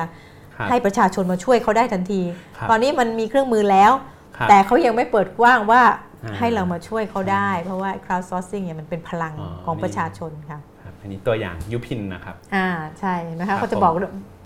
ปักหมุดได้เลยว่ามีปัญหาตรงไหน ครับผมค่ะถ้าตอนนี้ก็ปักหมุดเรื่องมลพิษก็โอเคเอาว่ามีหมุดทุกที่ ใช่ใช่เป็นคนที่ ครับผมคค่ะรับ เราคุยกันมาสักเกือบชั่วโมงแล้วค่ะจริง ๆ ตอนนี้เราควรจะ ให้ทางบ้านมาร่วมคุยกันแล้วค่ะครัยินดีครับค่ะผมก็เดี๋ยวขอเชิญคำถามจากผู้ร่วมชมนะครับครับผมอ่าคำถามแรกครับ อะไรเป็นเงื่อนไขที่ท้าทายแรกในการพยายามปลดล็อกปัญหาในการปฏิรูป ปฏิรูปนี่คือพูดท้าทายถึงปฏิรูปรัฐไทยเนี่ยอาจารย์ที่เราพูดพูดกันอยู่ ท้าทายมาก เงื่อนไขท้าทายแรก เงื่อนไขท้าทายแรก ก็คือ คนที่เขาไปเจอเราอยากจะปฏิรูปเขาไม่อยากปฏิรูปอ๋อเออเราอยากจะปฏิรูปเขาครับแต่เขายังไม่เขาไม่อยากปฏิรูปอะมันจะอืมทำยังไงนะคะอย่างที่ที่บอกว่า ดังนั้นสิ่งที่ดิฉันเสนอไปก็ถึงว่าเราต้องไปหาคนที่อยากปฏิรูปก่อนครับเพราะว่าไม่งั้นเราอยากจะปฏิรูปด้านเดียวเนี่ยอืมมันมันมันทำยาก แต่คนที่เขาอยากปฏิรูปดิฉันเชื่อว่าอย่างที่บอกว่าจะเป็นรัฐบาลในระดับท้องถิ่นอะไรดิฉันเชื่อว่าต้องมีครับเพราะเรามี8 ปดมีนะมีองค์กรเอ่อเอาองค์การปกครองส่วนท้องถิ่น 8,000 กว่าแห่งเนี่ยครับฉันว่ามีมันต้องมีสักแห่งหนึ่งที่เขาอยากจะเห็นการเปลี่ยนแปลงครับและพลังประชาชนพร้อมที่จะให้เขาอย่างเช่นอะสมมุติเราพูดถึงของขอนแก่นครับโมเดลที่ได้อ่ายิยินกันใช่ไหมคะครับนั่นก็คือคนขอนแก่นเขาลุกขึ้นมาทำครับจะมาพัฒนารถรางอะไรของเขาเพราะเขาบอกว่ารอก็ประมาณจากส่วนกลางไม่มาสักทีอืมมีแต่รถไฟฟ้าในเมืองรถไฟฟ้าครับขอนแก่นไม่เห็นมีเลยเขาก็อืมลุกขึ้นมาช่วยทำกันทำอย่างเงี้ยครับนี่ก็ ยกตัวอย่างว่ามันก็มีครับมีการริเริ่มในระดับอืมองค์กรปกครองส่วนท้องถิ่นได้ค่ะครับคือขออนุญาตนิดนึงอาจารย์เวลาเหมือนกับบอกว่าทิ้งความเอ่อหวังไว้กับท้องถิ่นในแง่หนึ่งก็ช่วยเห็นเอ่อว่าข้างล่างมันมีอะไรดีๆแต่แง่หนึ่งเหมือนกับเราจะสิ้นหวังกับรัฐบาลกลางหรือเปล่าอาจารย์เราดิฉันคงไม่ไม่ไม่อยากจะบอกว่าสิ้นหวังนะคะดิฉันก็ทำงานมาหลายครับปีแล้วก็ไม่เคยสิ้นหวังนะครัคะบดิฉันคิดว่า เรามีข้อเสนอในฐานะนักวิจัยเอง เราคิดว่าเรามีข้อเสนออยู่ในมือ ครับ พร้อมที่เมื่อไหร่ที่ใครอยากได้ เราครับก็จะยื่นให้เขาโอเคครับนะคะครับผมดิฉันก็หวังว่าเราคงจะมีคนให้เรายื่นดีครับได้นะคะแต่โครงการที่เราทำอยู่เนี่ยก็ก็ครับส่วนหนึ่งก็เป็นเพราะว่าเอ่ออมมีความสนใจครับด้วยนะคะว่าว่าเอ่อเอ่อมีความสนใจที่จะให้มีเอ่อการทบทวนกฎหมายอืมเอ่อ รัฐบาลนี้ก็มีความพยายามแต่ยังไม่ถึงระดับ implement นะครัคะบแต่ก็ให้มีหน่วยงานตั้งขึ้นมาที่จะมาทบทวนกฎหมายค่ะครัก็บก็ก็อืมต้องอย่างน้อยมันก็มีอะไรบ้างแต่มันยังครับอย่างที่ในอดีตเนี่ยเอ่อไม่ทราบจำกันได้ไหมว่าอือฮึตอนรัฐบาลนี้มาใหม่ ๆ ก็พยายามที่จะทำ Open Government ครับทำคอสทำเอ่อให้มีส่วนร่วมในเอ่อความโปร่งใสในการก่อสร้างอืม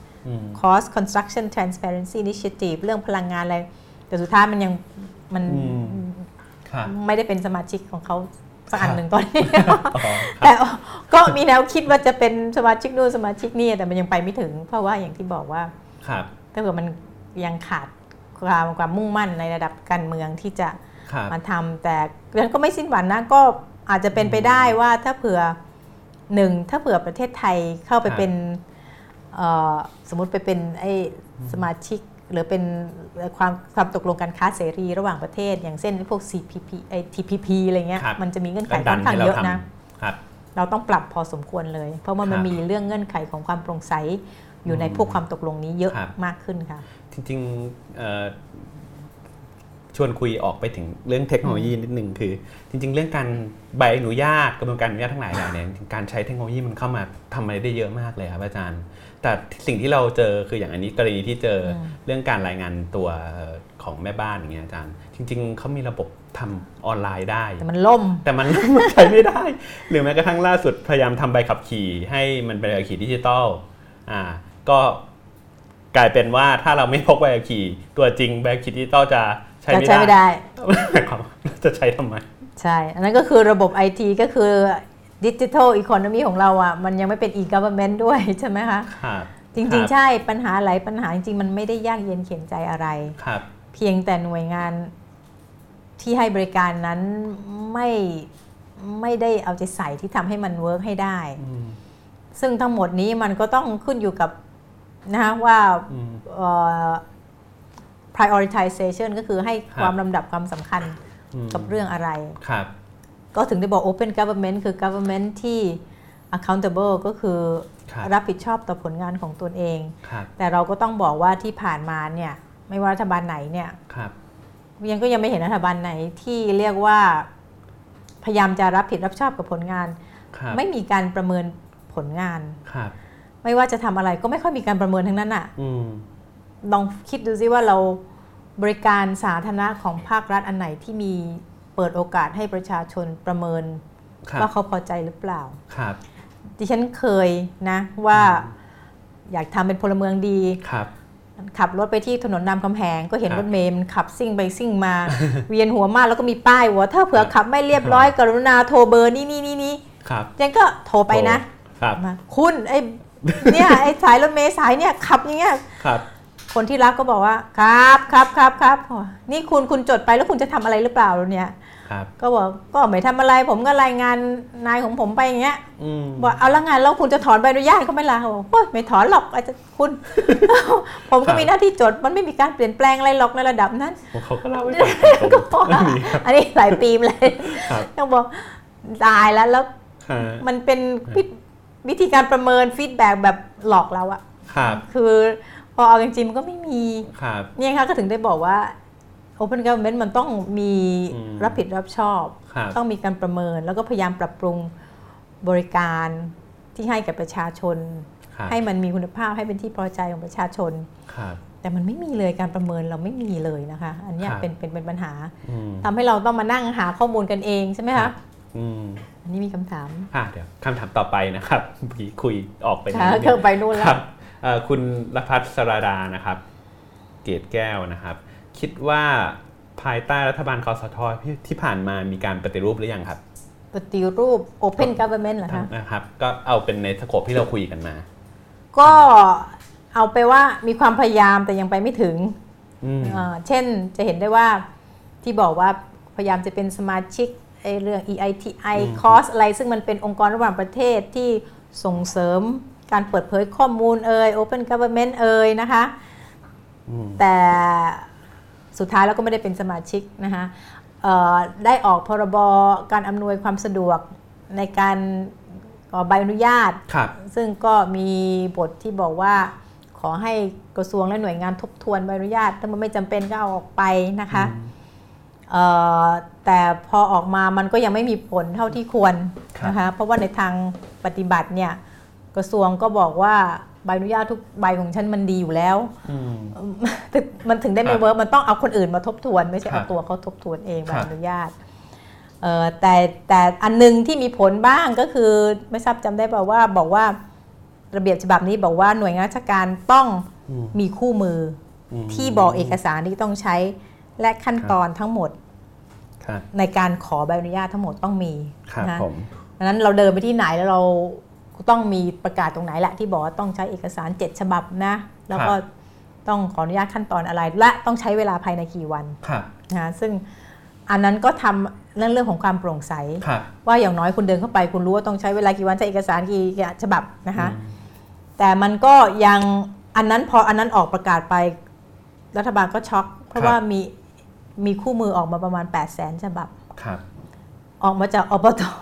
องค์กรปกครองส่วนท้องถิ่นเนี่ย 8,000 แห่งเนี่ยกระบวนการเดียวกันแต่ละอปทก็มีมาตรฐานไม่เหมือนกัน ก็เลยถึงได้ถึงบอกโอ้โหเนี่ยประชาชนปวดหัวมากเลย ขั้นตอนเดียวกันเนี่ยไปองค์การปกครองส่วนอันนี้ไม่เหมือนกันอันนี้ไม่เหมือนอันนี้มันถึงได้มี8 0 0แสนฉบับโผล่ส่งเข้ามา ตอนนี้ก็เลยมีความพยายามที่จะทำให้กระบวนการเดียวกันเนี่ยมันเหมือนกัน อย่างน้อยมันจะลดจาก 8,000 จะเหลือหนึ่งอะไรอย่างเงี้ยมันก็เป็นกระบวนการที่พยายามจะสะสาง แต่ก็ต้องบอกว่ามันยัง ไปไม่ถึงมันยังเริ่มได้บ้าง แต่มันยังยังไม่ไม่ไม่ไม่สิ้นสุดครับครับผมโอเคครับคำถามต่อไปครับ ปัญหาการเปิดข้อมูลของภาครัฐอยู่ที่ไหน อยู่ที่ราชการหรืออยู่ที่ประชาชนไม่สนใจเอ่อทั้งสองส่วนนะคะหนึ่งก็คือรัฐไม่เปิดอย่างที่ครับด้วยเหตุผลว่าหนึ่งไม่มีข้อมูลสองข้อมูลไม่มีคุณภาพสามเปิดไปเดี๋ยวฉันโดนอืมว่าไปเปิดข้อมูลส่วนบุคคลนะครับฮะ ไม่เปิดดีกว่าอยู่สบายๆดีกว่า แล้วก็ไม่มีนโยบายให้เปิด ฉันจะครับไปเปิดทำไมนะคะอืมเอ่อประชาชนสนใจไหมก็ต้องบอกว่า ประชาชนทั่วไปเอ่อไม่ได้สนใจข้อมูลเท่าไหร่ครับ จะเห็นได้ว่าสื่อของเราเนี่ยถ้าเกิดอาจารย์ไปอ่าน มักจะแค่รายงานว่า คนนี้พูดอย่างงู้นอือหือ นักการเมืองพูดอย่างนี้นะครับอีกฝ่ายหนึ่งพูดอย่างนี้นะ ฝ่ายค้านพูดอย่างนี้ ฝ่ายรัฐบาลพูดอย่างนี้ แต่ไม่ได้มีข้อมูลเชิงประจักษ์ที่จะมาสนับสนุนนะคะอืมแล้วคนอ่านก็มักจะไม่ตั้งคำถามครับว่าเอ๊ะข้อมูลที่แท้จริงมันคืออะไรอืมนักข่าวก็ไม่ให้ครับ ไม่ได้ไปสืบสวนว่าสรุปแล้วไอ้คนนี้มันพูดจริงหรือเปล่าเพียงแต่บอกคนนี้พูดอย่างนี้อีกคนนี้พูดอย่างนี้ แล้วคุณก็ไปคิดเอาเองเถอะว่าใครมันถูกอืมไม่ได้ไปขุดคุยข้อมูลว่าเอ้ยไอ้คนนี้มันพูดไม่จริงนะ ตัวเลขครับมันไม่ใช่อย่างนี้มันเป็นอย่างนี้อืมดังนั้นส่วนหนึ่งว่าวิธีคิดของเราเราก็ครับอารมณ์บ้างความอ่าเชื่อบ้าง ไม่ค่อยใช้ข้อมูล ไม่ได้ค่อยใช้ใช้ข้อหลักมูลฐานอืมกี่เปอร์เซ็นต์เท่าไหร่อะไรเงี้ยมันคก็รับเลยส่วนหนึ่งเราก็อืมไม่ได้เรียกร้องครับแต่ก็ต้องบอกว่าถึง ส่วนที่เรียกร้องก็ไม่ได้อืมถึงจะเรียกร้องก็ไม่ได้อืมเอิ่มตอนนี้ต้องบอกว่าข้อมูลของราชการที่เรียกว่าเปิดมาที่เรียกเปิดเยอะหน่อยครับต้องบอกนะคะเดี๋ยวนี้เขามีการพูดถึงเรื่อง Big Data อ่าครับ ตอนนี้เธอถามว่า Big Data ในประเทศไทยมีอะไรบ้างนะครัคะบอันเนี้ยที่เปิดดิฉันคิดว่าเยอะหน่อยก็คือข้อมูลการจัดซื้อจัดจ้างครับของภาครัฐนะคะที่อยู่ในครับเว็บไซต์ของอืม gprocurement.go.th ครับนะผคะม ซึ่งเป็นข้อมูลโครงการจัดซื้อจัดจ้างเป็นหลายล้านครับโครงการเลย อันเนี้ยเป็น Big Data ครับค่ะซึ่งเอ่อถ้าเผื่อเราเอามาจะถามว่าเปิดแล้วมีคนเอามาใช้ไหม ก็ TDI เอามาใช้นะคะ เอามาดู เอามาดูแล้ว แล้วเพราะว่าถ้าพอเรามาดูแล้วเราจะได้เข้าใจว่าการจัดซื้อจัดจ้างของภาครัฐเนี่ยมันมีปัญหาอยู่ที่ไหนอืม เพราะว่าถ้าเผื่อเราไม่เอาข้อมูลพวกนี้มาดู เราก็จะไม่รู้ว่าปัญหามันอยู่ที่ไหน แล้วเราก็จะไปแก้กฎหมายจัดซื้อจัดจ้างจนมันหนาเตอะละครับจนเดี๋ยวนี้แทบจะจัดซื้อจัดจ้างกันไม่ได้แล้วนะครับแต่แต่เผื่อตรงไปตรงมาจัดไม่ได้แล้ว มันอ่าระเบียบเยอะมากฮะเอ่อแต่ถ้าเผื่อเราเอาข้อมูลมาดูจริงๆเนี่ยครับเราจะค้นพบอะไรเยอะเออว่ามีๆ pattern จริง ๆ แล้วปัญหามันอยู่ที่ไหน เช่นอืมตอนที่เราเอาข้อมูล government procurement มาดูเนี่ย เราก็ครับพบว่า มันแปลกมากว่าเอ่อ มันมีแพทเทิร์นของมันครับ ว่าเอ่อถ้าเผื่อเป็นโครงการก่อสร้างเนี่ยครับราคาที่ประมูลได้กับราคากลางเนี่ยมันจะเป็น standard เลยว่ามันจะต่ำกว่าราคากลางสักกี่เปอร์เซ็นต์นะไม่เยอะสัก 0.3เปอร์เซ็นต์ทุกโครงการเลยครับมันเป็น pattern หมดหมดเลยครับแล้วเผื่อเป็นจัดซื้อจัดจ้างยาราคาที่ประมูลได้จะต่ำกว่าราคากลางประมาณสักสิบเปอร์เซ็นต์ ถ้าเป็นเป็นโครงการของอีกหน่วยงานหนึ่งราคาต่างกัน 30%มันเหมือนกับอืมมันเป็นแพทเทิร์นอะอืมซึ่งซึ่งถ้าเผื่อมันประมูลจริงมันน่าจะสวิงนะครับบางโครงการหนึ่งราคาประมูลได้มันอาจจะต่างสัก 30%อีกโครงการ 1%กันมันแล้วแต่คนแข่งกันแล้วแต่นะแต่นี่มันเหมือนกับมันนิ่งนิ่งนิ่งซึ่งก็อันนี้ก็แปลว่ามันมีอะไรแปลกๆอยู่ามีแปลกๆอ่าซึ่งเราต้องไปแก้ไอ้แปลกๆนะว่ามันเกิดจากอะไรนะคะทำไม ถึงแม้ทำตามกระบวนการทำ e bidding bidding ไปเรียบร้อยแล้วนะแต่ที่รัฐบาลคิดมาเนี่ย แต่ว่าครับสุดท้ายแล้วมันราคาที่ประมูลได้มันก็ยังเกาะเกาะเกาะเกาะกันอยู่ครับนะคะแปลว่ามันยังมีปัญหาอยู่ อืมแต่นี้ก็เหมือนกับแสดงให้เห็นว่าอ่าอย่างหนึ่งในแง่ดีก็คือ การเปิดข้อมูลช่วยช่วยให้เราสังเกตเห็นปัญหาในภาครัฐได้อีก ใช่แล้วเอามาใช้ได้เรามาดูครับได้ว่าครับไอโครงการที่ประมูลไปแล้วราคามันได้ใครชนะอ่าในราคาเท่าไหร่มันต่างจากราคากลางแค่ไหน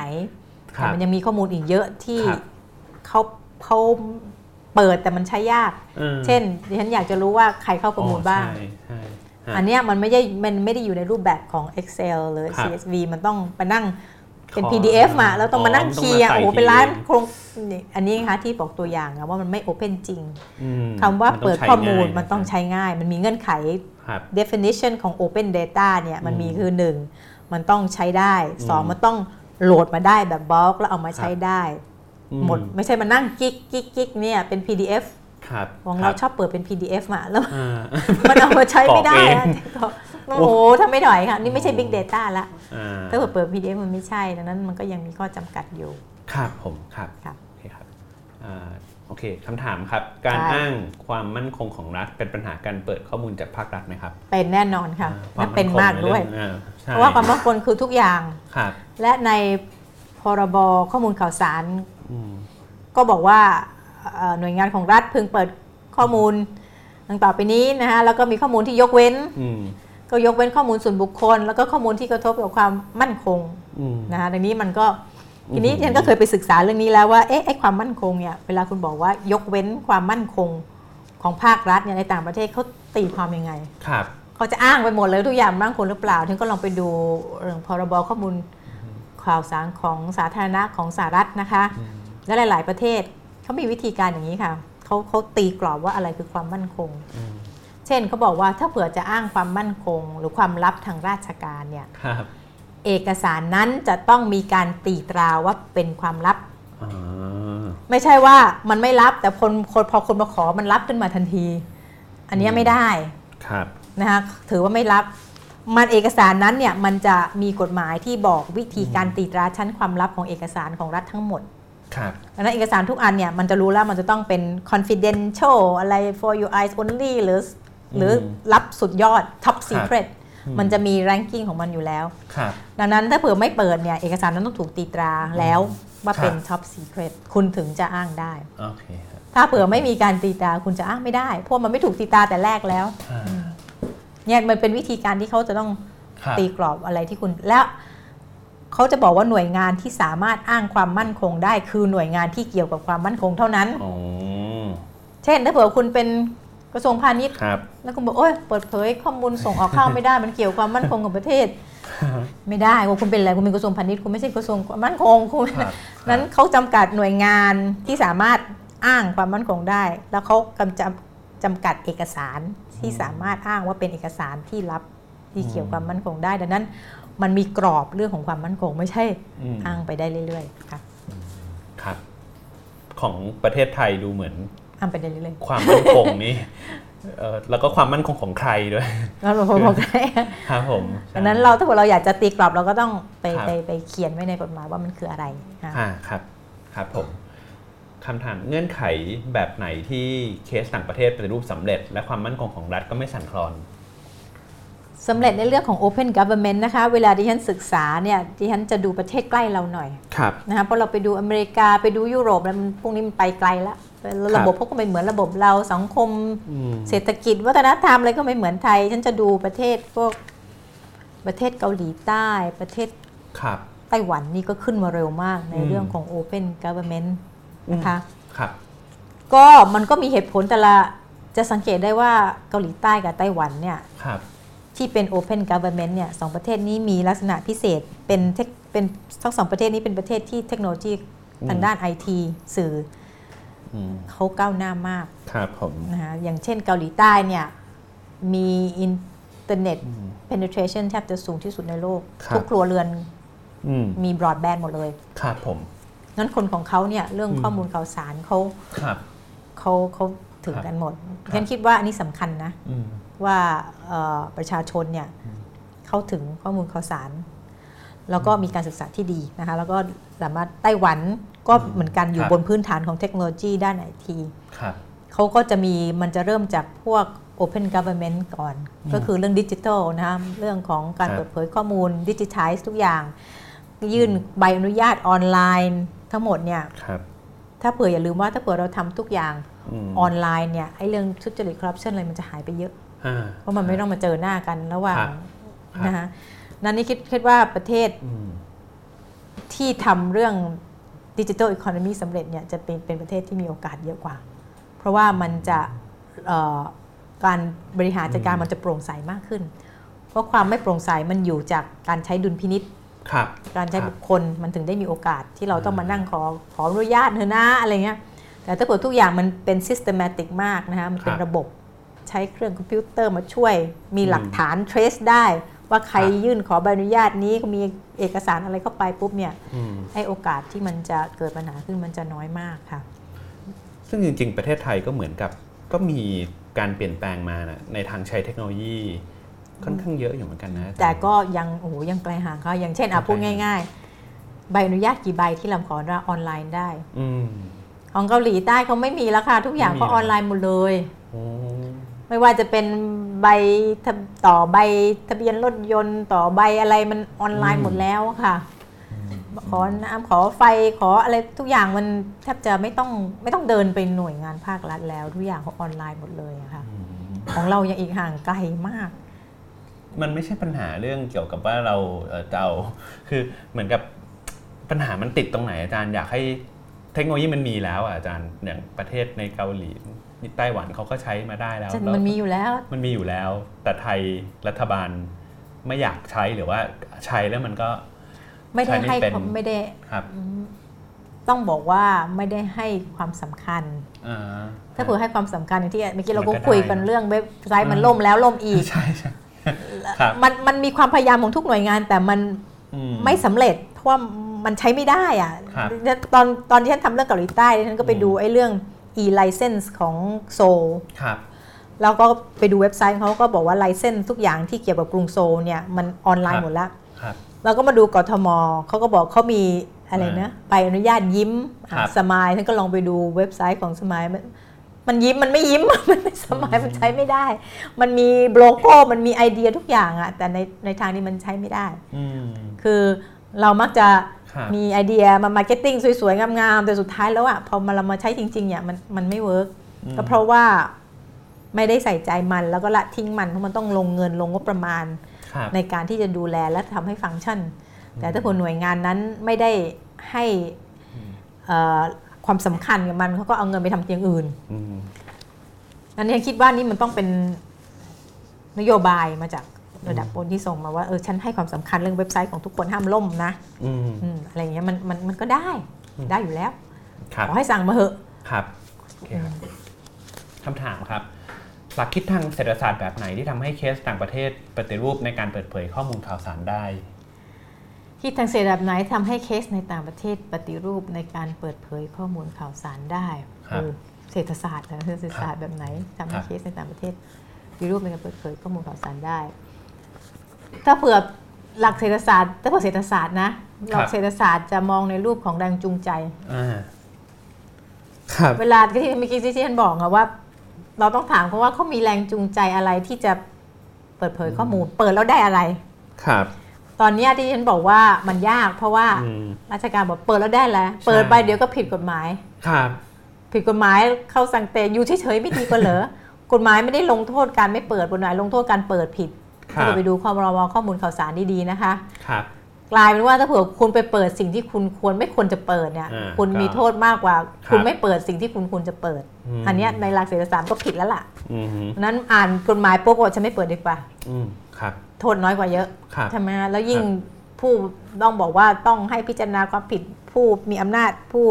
บังคับบัญชาพิจารณาอีก โอ้ยยิ่งสบายใหญ่เลยอืมก่อนฉันจะเปิดฉันก็ต้องไปคุยกับผู้บังคับบัญชาแล้วว่าจะเปิดดีไหมครับถ้าเกิดผู้บังคับบัญชาบอกไม่ให้เปิดแล้วฉันครัจะบเปิดทำไมอะไรเงี้ครัยบมันยิ่งไปกันใหญ่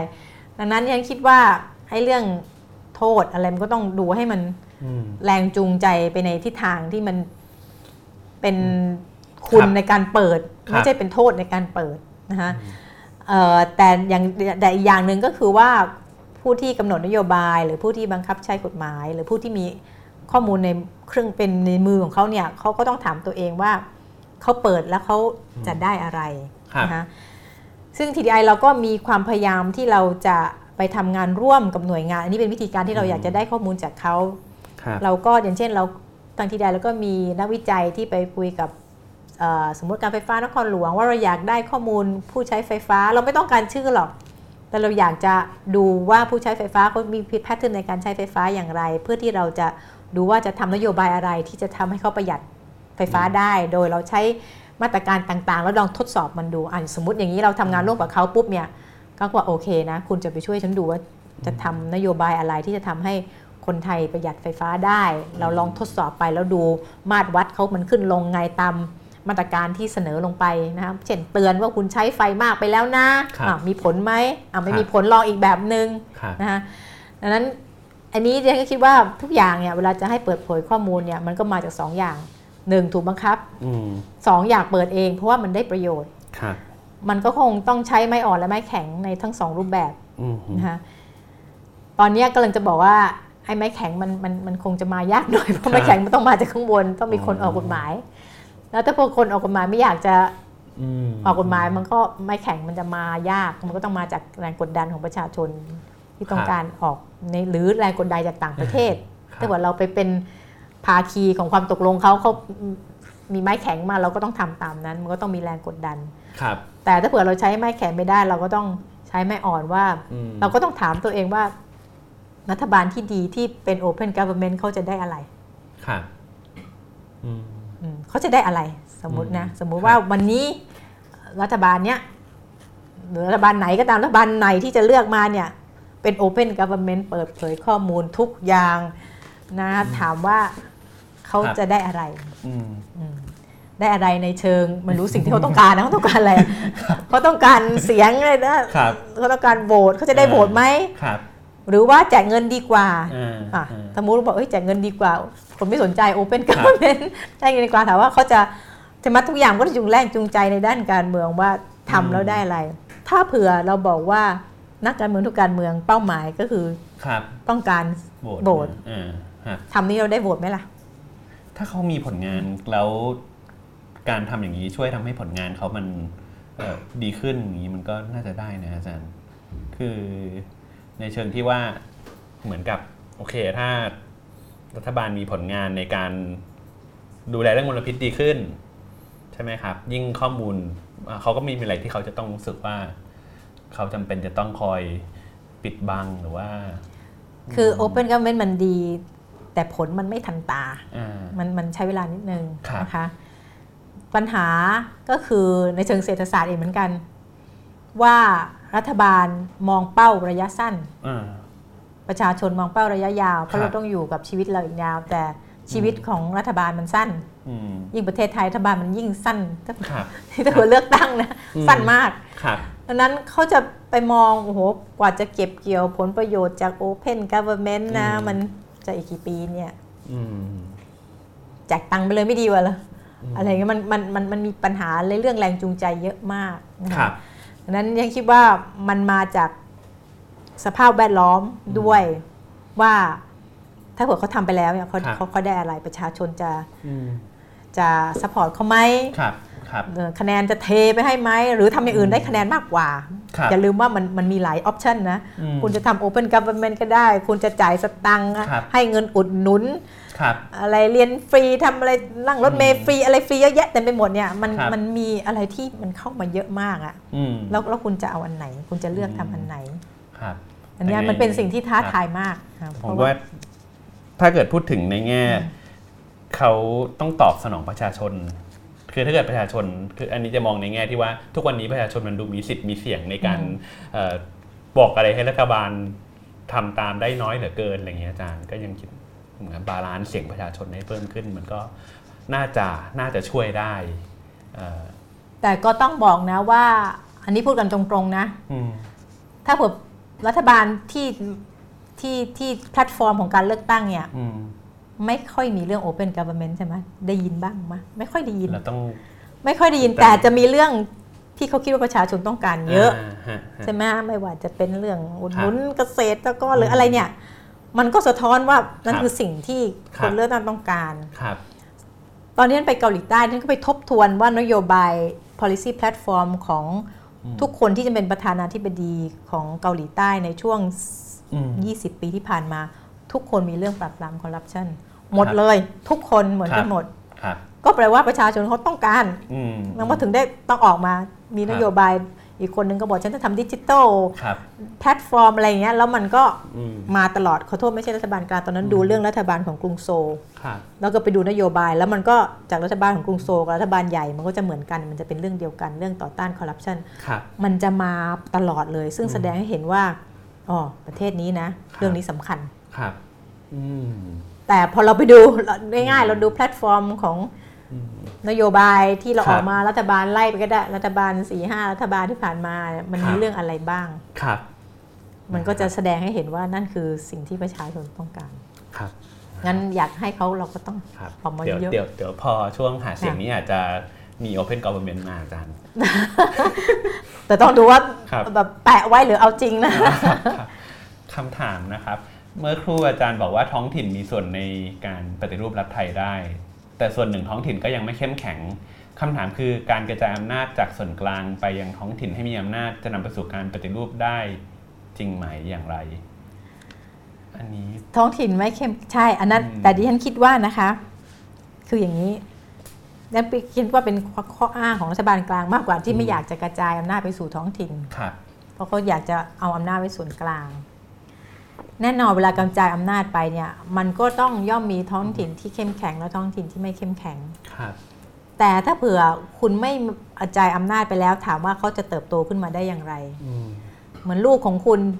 ที่คุณไม่เคยเขาออกไปไหนครับเขาอยู่ในบ้านของคุณแล้วคุณบอกเอ้ยออกไปไอ้นี่มันก็ตายครับ มันก็อยู่ใต้ปีกคุณมันก็ตายแน่ๆยินดีครับมันก็แก่จนตายอยู่ในนั้นแหละครับดังนั้นดิฉันคิดว่าทุกอย่างเนี่ยครับ มันไม่เพอร์เฟกเวลามันกระจายมันต้องมีท้องถิ่นที่ไม่ดีครับและล้มเหลวครับและมันก็จะมีท้องถิ่นที่ดีและสำเร็จครับแล้วทุกอย่างมันก็ต้องเป็นไปตามท้องถิ่นที่ไม่ดีและล้มเหลว มันก็คงต้องปรับปรุงตัวเองนะอืมเพราะว่าอย่าลืมว่าคุณจะไปเก็บภาษีใครอะถ้าเกิดครับคุณล้มเหลวเขาบอกโอ้ยอยู่ที่นี่อืมคอร์รัปชันก็เยอะ ทำธุรกิจก็เก็บภาษีเยอะไอ้ท้องถิ่นหนึ่งโอ้อืมโอเพนกั v เ r อร์เมนต์สมมตินะครับรู้หมดใจายมามายังไงคุณมาลงทุนที่นี่ภาษีฉันเก็บไม่เยอะเพราะว่าฉันไม่กินนะเอ่อถนนฉันถูกกว่าที่อื่น 40%สมมตินะครับมันก็กลไกมันก็จะเริ่มปรับไปสู่ท้องถิ่นที่มันดีไอ้ท้องถิ่นไม่ดีมันก็ต้องปรับตัวครับอืมแล้วก็อย่าลืมว่าถามว่า บอกว่าท้องถิ่นยังไม่เข้มแข็งอยู่ที่รัฐบาลกลางดีกว่านี่ก็ไม่แน่ใจนะอืมครับว่าอยู่ที่รัฐบาลกลางดีกว่าจริงหรือเปล่าเพราะรัฐบาลกลางก็มีปัญหาครับใช่ไหมคะเพียงแต่มันครับรวมศูนย์ปัญหาแทนที่จะกระจายปัญหา งั้นดิฉันคิดว่าเอ่อถ้าเผื่อเราจะกระจายอำนาจแต่ดิฉันก็เข้าใจว่าวิธีการกระจายอำนาจของท้องถิ่นของเราเนี่ยมันก็มีปัญหาด้วยที่ว่าวิธีการกระจายเนี่ยมันไม่ใช่การกระจายวิธีการกระจายที่ถูกต้องอืม เราเข้าใจผิดว่าพอเรากระจายไปแล้วคือกระจายไปเลย คือกระเด็นกระดอนกันไปคนละด้านกระจายจริง ๆ แต่จริง ๆ แล้วในต่างประเทศเวลาเขากระจายอำนาจเนี่ยมันต้องมันรัฐบาลกลางเนี่ยต้องทำตัวเหมือนพี่เลี้ยงให้กับท้องถิ่น ไม่ใช่มาบอกว่าลูกฉันออกไปจากบ้านแล้วตอนนี้เธอไม่ต้องมาขออะไรจากฉันแล้วเงินก็ไม่ให้คำปรึกษาก็ไม่ให้เนี่ยอืมท้องถิ่นมันถึงได้ลำบากไงก็ส่วนหนึ่งรัฐบาลกลางไม่ support แต่จะเอาอำนาจไปยึดอย่างเดียว ใจไม่กว้างนะอืมแต่ในต่างประเทศเวลาดูบทบาทระหว่างรัฐบาลกลางและรัฐบาลท้องถิ่นคือรัฐบาลกลางเนี่ยก็จะมีช่วยในการ support ท้องถิ่นด้วยในเรื่องครับของความรู้ knowledge เพราะว่าท้องถิ่นมันเล็กอะมันไม่มีสเกลดังนั้นเขาก็จะให้การ support ไม่ว่าจะเป็นเรื่องกฎระเบียบครับเรื่องของเทคโนโลยีนะคะเรื่องของความรู้องค์ความรู้อืมเขาจะให้ support ท้องถิ่นตลอดเวลาครับ ดังนั้นมันยังมีความสัมพันธ์กันอยู่ครับเรื่องของข้อมูลครับยังอยู่ที่ส่วนกลางอืมไม่งั้นมันเละนะ เพราะดิฉันจำได้ว่าดิฉันทำวิจัยเรื่องของเออระบบการประปาครับและก็อยากจะรู้ว่าเอ่อในประเทศไทยเนี่ยมีหน่วยงานที่บำบัดน้ำเสียครับกี่กี่กี่อยู่ที่ไหนบ้าง ซึ่งแต่เดิมมันมีข้อมูลที่กระทรวงมหาดไทยครับแต่พอกระจายไปแล้วเรื่องการอืมเก็บขยะเรื่องบำบัดเรื่องสาธารณสุขมันกระจายท้องถิ่นแล้ว บอกอาจารย์ไม่มีแล้ว อาจารย์ต้องไป 8,000 แห่ง ไปเก็บข้อมูลเนี่ยก็ช็อกสิว่าเออตอนนี้ก็เลยไม่มีข้อมูลพวกนี้ ประเทศครับจะวางนโยบายยังไงครับข้อมูลไม่มีมบอกกระจายอำนาจไปแล้วครับอันเนี้ยคือเราอืมกระจายอย่างครับกระจายอย่างไม่ถูกต้องครับกระจายแบบ โยนไปหมดเลย แทนครับที่มันต้องมานั่งคิดกันว่าอืมส่วนไหนนะ ส่วนครับกลางยังต้องทำอยู่นะ เช่นครับข้อมูลนะ ถึงเขาครับกระจายอำนาจไปแล้วเขาก็ยังต้องรายงานข้อมูลมานะครับเราจะได้รู้ว่าประเทศเราอะมีอะไรอยู่ตรงไหนบ้าง เราจะได้อืมวางนโยบายได้ถูกครับแต่กระจายไปกลายเป็น 8,000 ประเทศเนี่ยมันมันไม่ได้อยู่แล้วครับข้อมูลมันยังต้องอยู่อืมนั้นฉันคิดว่า ปัญหาเรื่องกระจายอำนาจของเราคือเรายังไม่เข้าใจครับว่าการกระจายอำนาจไม่ใช่หมายความว่าเตะท้องถิ่นออกไปเลยอืมจากส่วนกลางโดยสิ้นเชิง แต่กลายเป็นว่าส่วนกลางจะดูแลท้องถิ่นอย่างไร แล้วเราจะอยู่ร่วมกันอย่างไรครับมากกว่าค่ะครับ มีคำถามอีกไหมครับอ่าคำถามครับ ถ้าภาครัฐยังอึดอัดอุ้ยอ้ายในการเปิดเผยข้อมูล เพื่อนำไปสู่การปฏิรูปประชาชนที่ไม่ใช่เฉพาะภาคประชาชนจะทำอะไรได้บ้าง ต้องฝ่าฟันอะไรทำการกฎหมายความมั่นคงที่ริดรอนสิทธิเสรีภาพ คือดิฉันคิดว่าอย่างที่บอกว่ามันต้องมาจากข้างล่างนะนะอืมเพราะว่าข้างบนเชื่อถึงได้พอชัดครับเอ่อว่าจะทำอย่างไรได้บ้างดิฉันก็คิดว่าเอ่อพลังตอนนี้มันก็พลังที่โซเชียลมีเดียอืมเยอะนะครับแล้วรัฐบาลอะไรถ้าเปิดพลังโซเชียลมีเดียก็ต้องถอยนะครับค่ะครับดังนั้นดิฉันคิดว่า ตอนนี้สิ่งที่เราทำได้นะที่มันอยู่ในวิสัยที่ทำได้ก็คือตั้งคำถามเยอะครับๆและอะไรที่มันไม่เข้าท่าก็ต้องค้านเยอะๆแต่ฉันไม่ได้บอกมันจะสำเร็จนะครับ แต่อย่างน้อยมันทำให้สิ่งที่เขาต้องการจะทำมันยากขึ้นเยอะอืมและต้องต้องออกมาเผชิญกับกับครับคำถามที่มันยากอืมๆก็คงทำได้ยังคิดว่าในสภาพปัจจุบันก็คงทำได้คิดว่าออกออกมาค้าน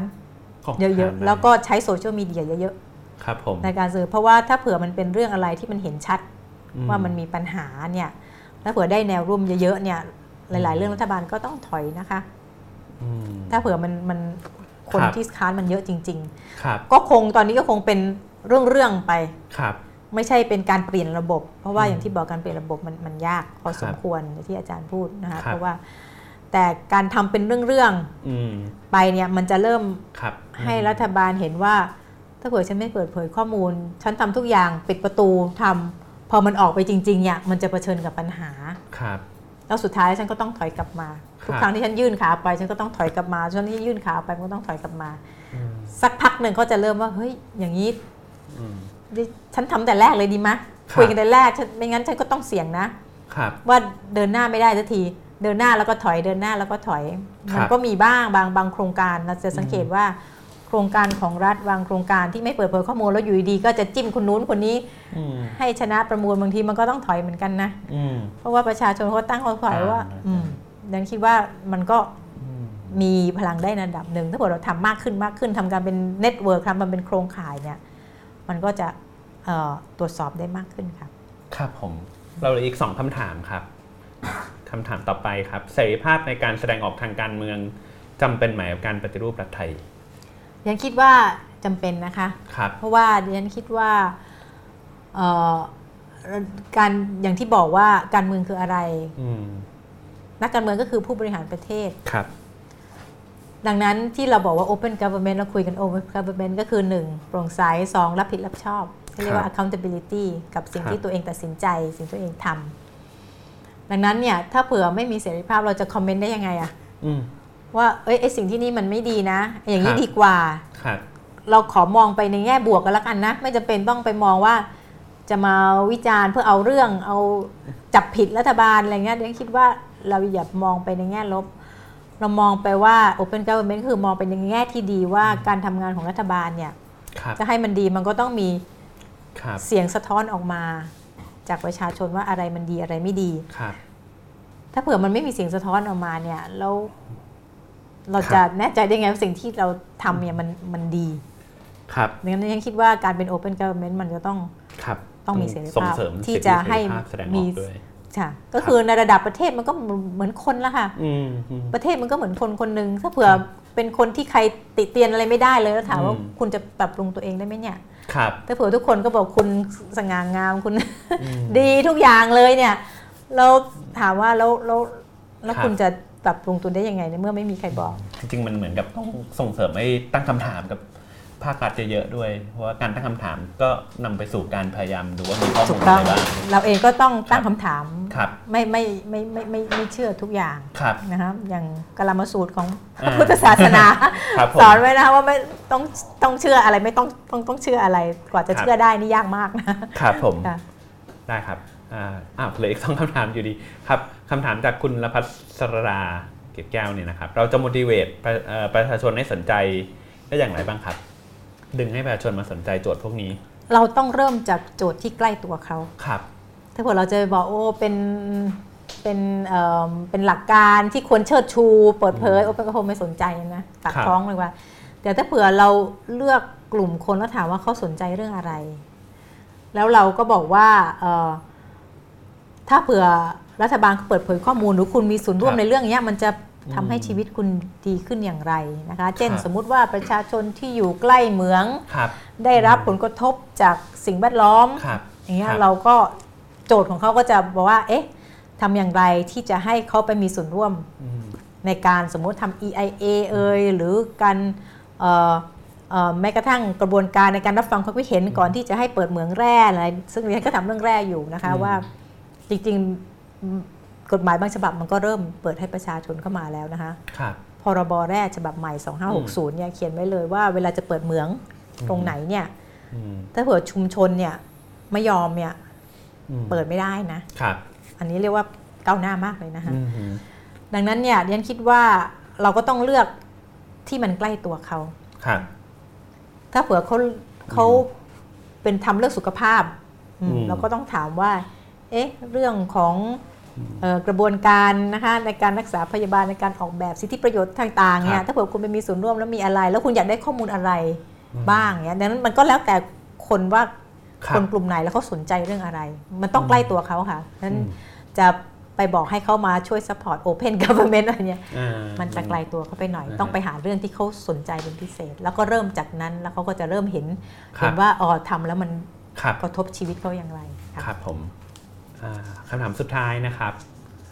อะไรเป็นโจทย์แรกที่รัฐบาลหลังการเลือกตั้ง 2019 ต้องทำสำหรับการปฏิรูปรัฐไทยครับ รัฐบาลหลังการเลือกตั้งนี่รัฐบาลจะเป็นใครยังไม่ทราบนะครับ แต่ว่า แต่อาจารย์ต้องตั้งโจทย์ให้เขาแล้วล่ะครับสวยค่ะอาจารย์นะเนี่ยก็ต้องตอบว่าเรื่องคอร์รัปชันอ๋อครับฉันพันรู้ฉันคิดว่าเรื่องเรื่องนี้คือเรื่องใหญ่ ครับ แล้วฉันยังอยากเห็นรัฐบาลเอ่อคุ จริง ๆพรรคการเมืองทุกพรรคแหละครับทำเรื่องนี้ แต่นั่นอันนั้นเป็นเรื่องของแน่นอนเรื่องการศึกษาอืมก็เป็นเรื่องของครับพื้นฐานระยะยาวนั้นสำคัญมากด้วยนะคะครักาบรศึกษาการศึกษาการคอร์รัปชันครับการรู้ชับคอร์รัปชันคือหยุดเลือดไหลอืมการศึกษาสร้างศักยภาพระยะยาวครับมันต้องทำไปทั้งสองเรื่องเนี่ยคิดว่าสองเรื่องเนี่ยสำคัญมากและถ้าเผื่อรัฐบาลครับไหนทำสำเร็จเนี่ยประเทศครับไทยจะ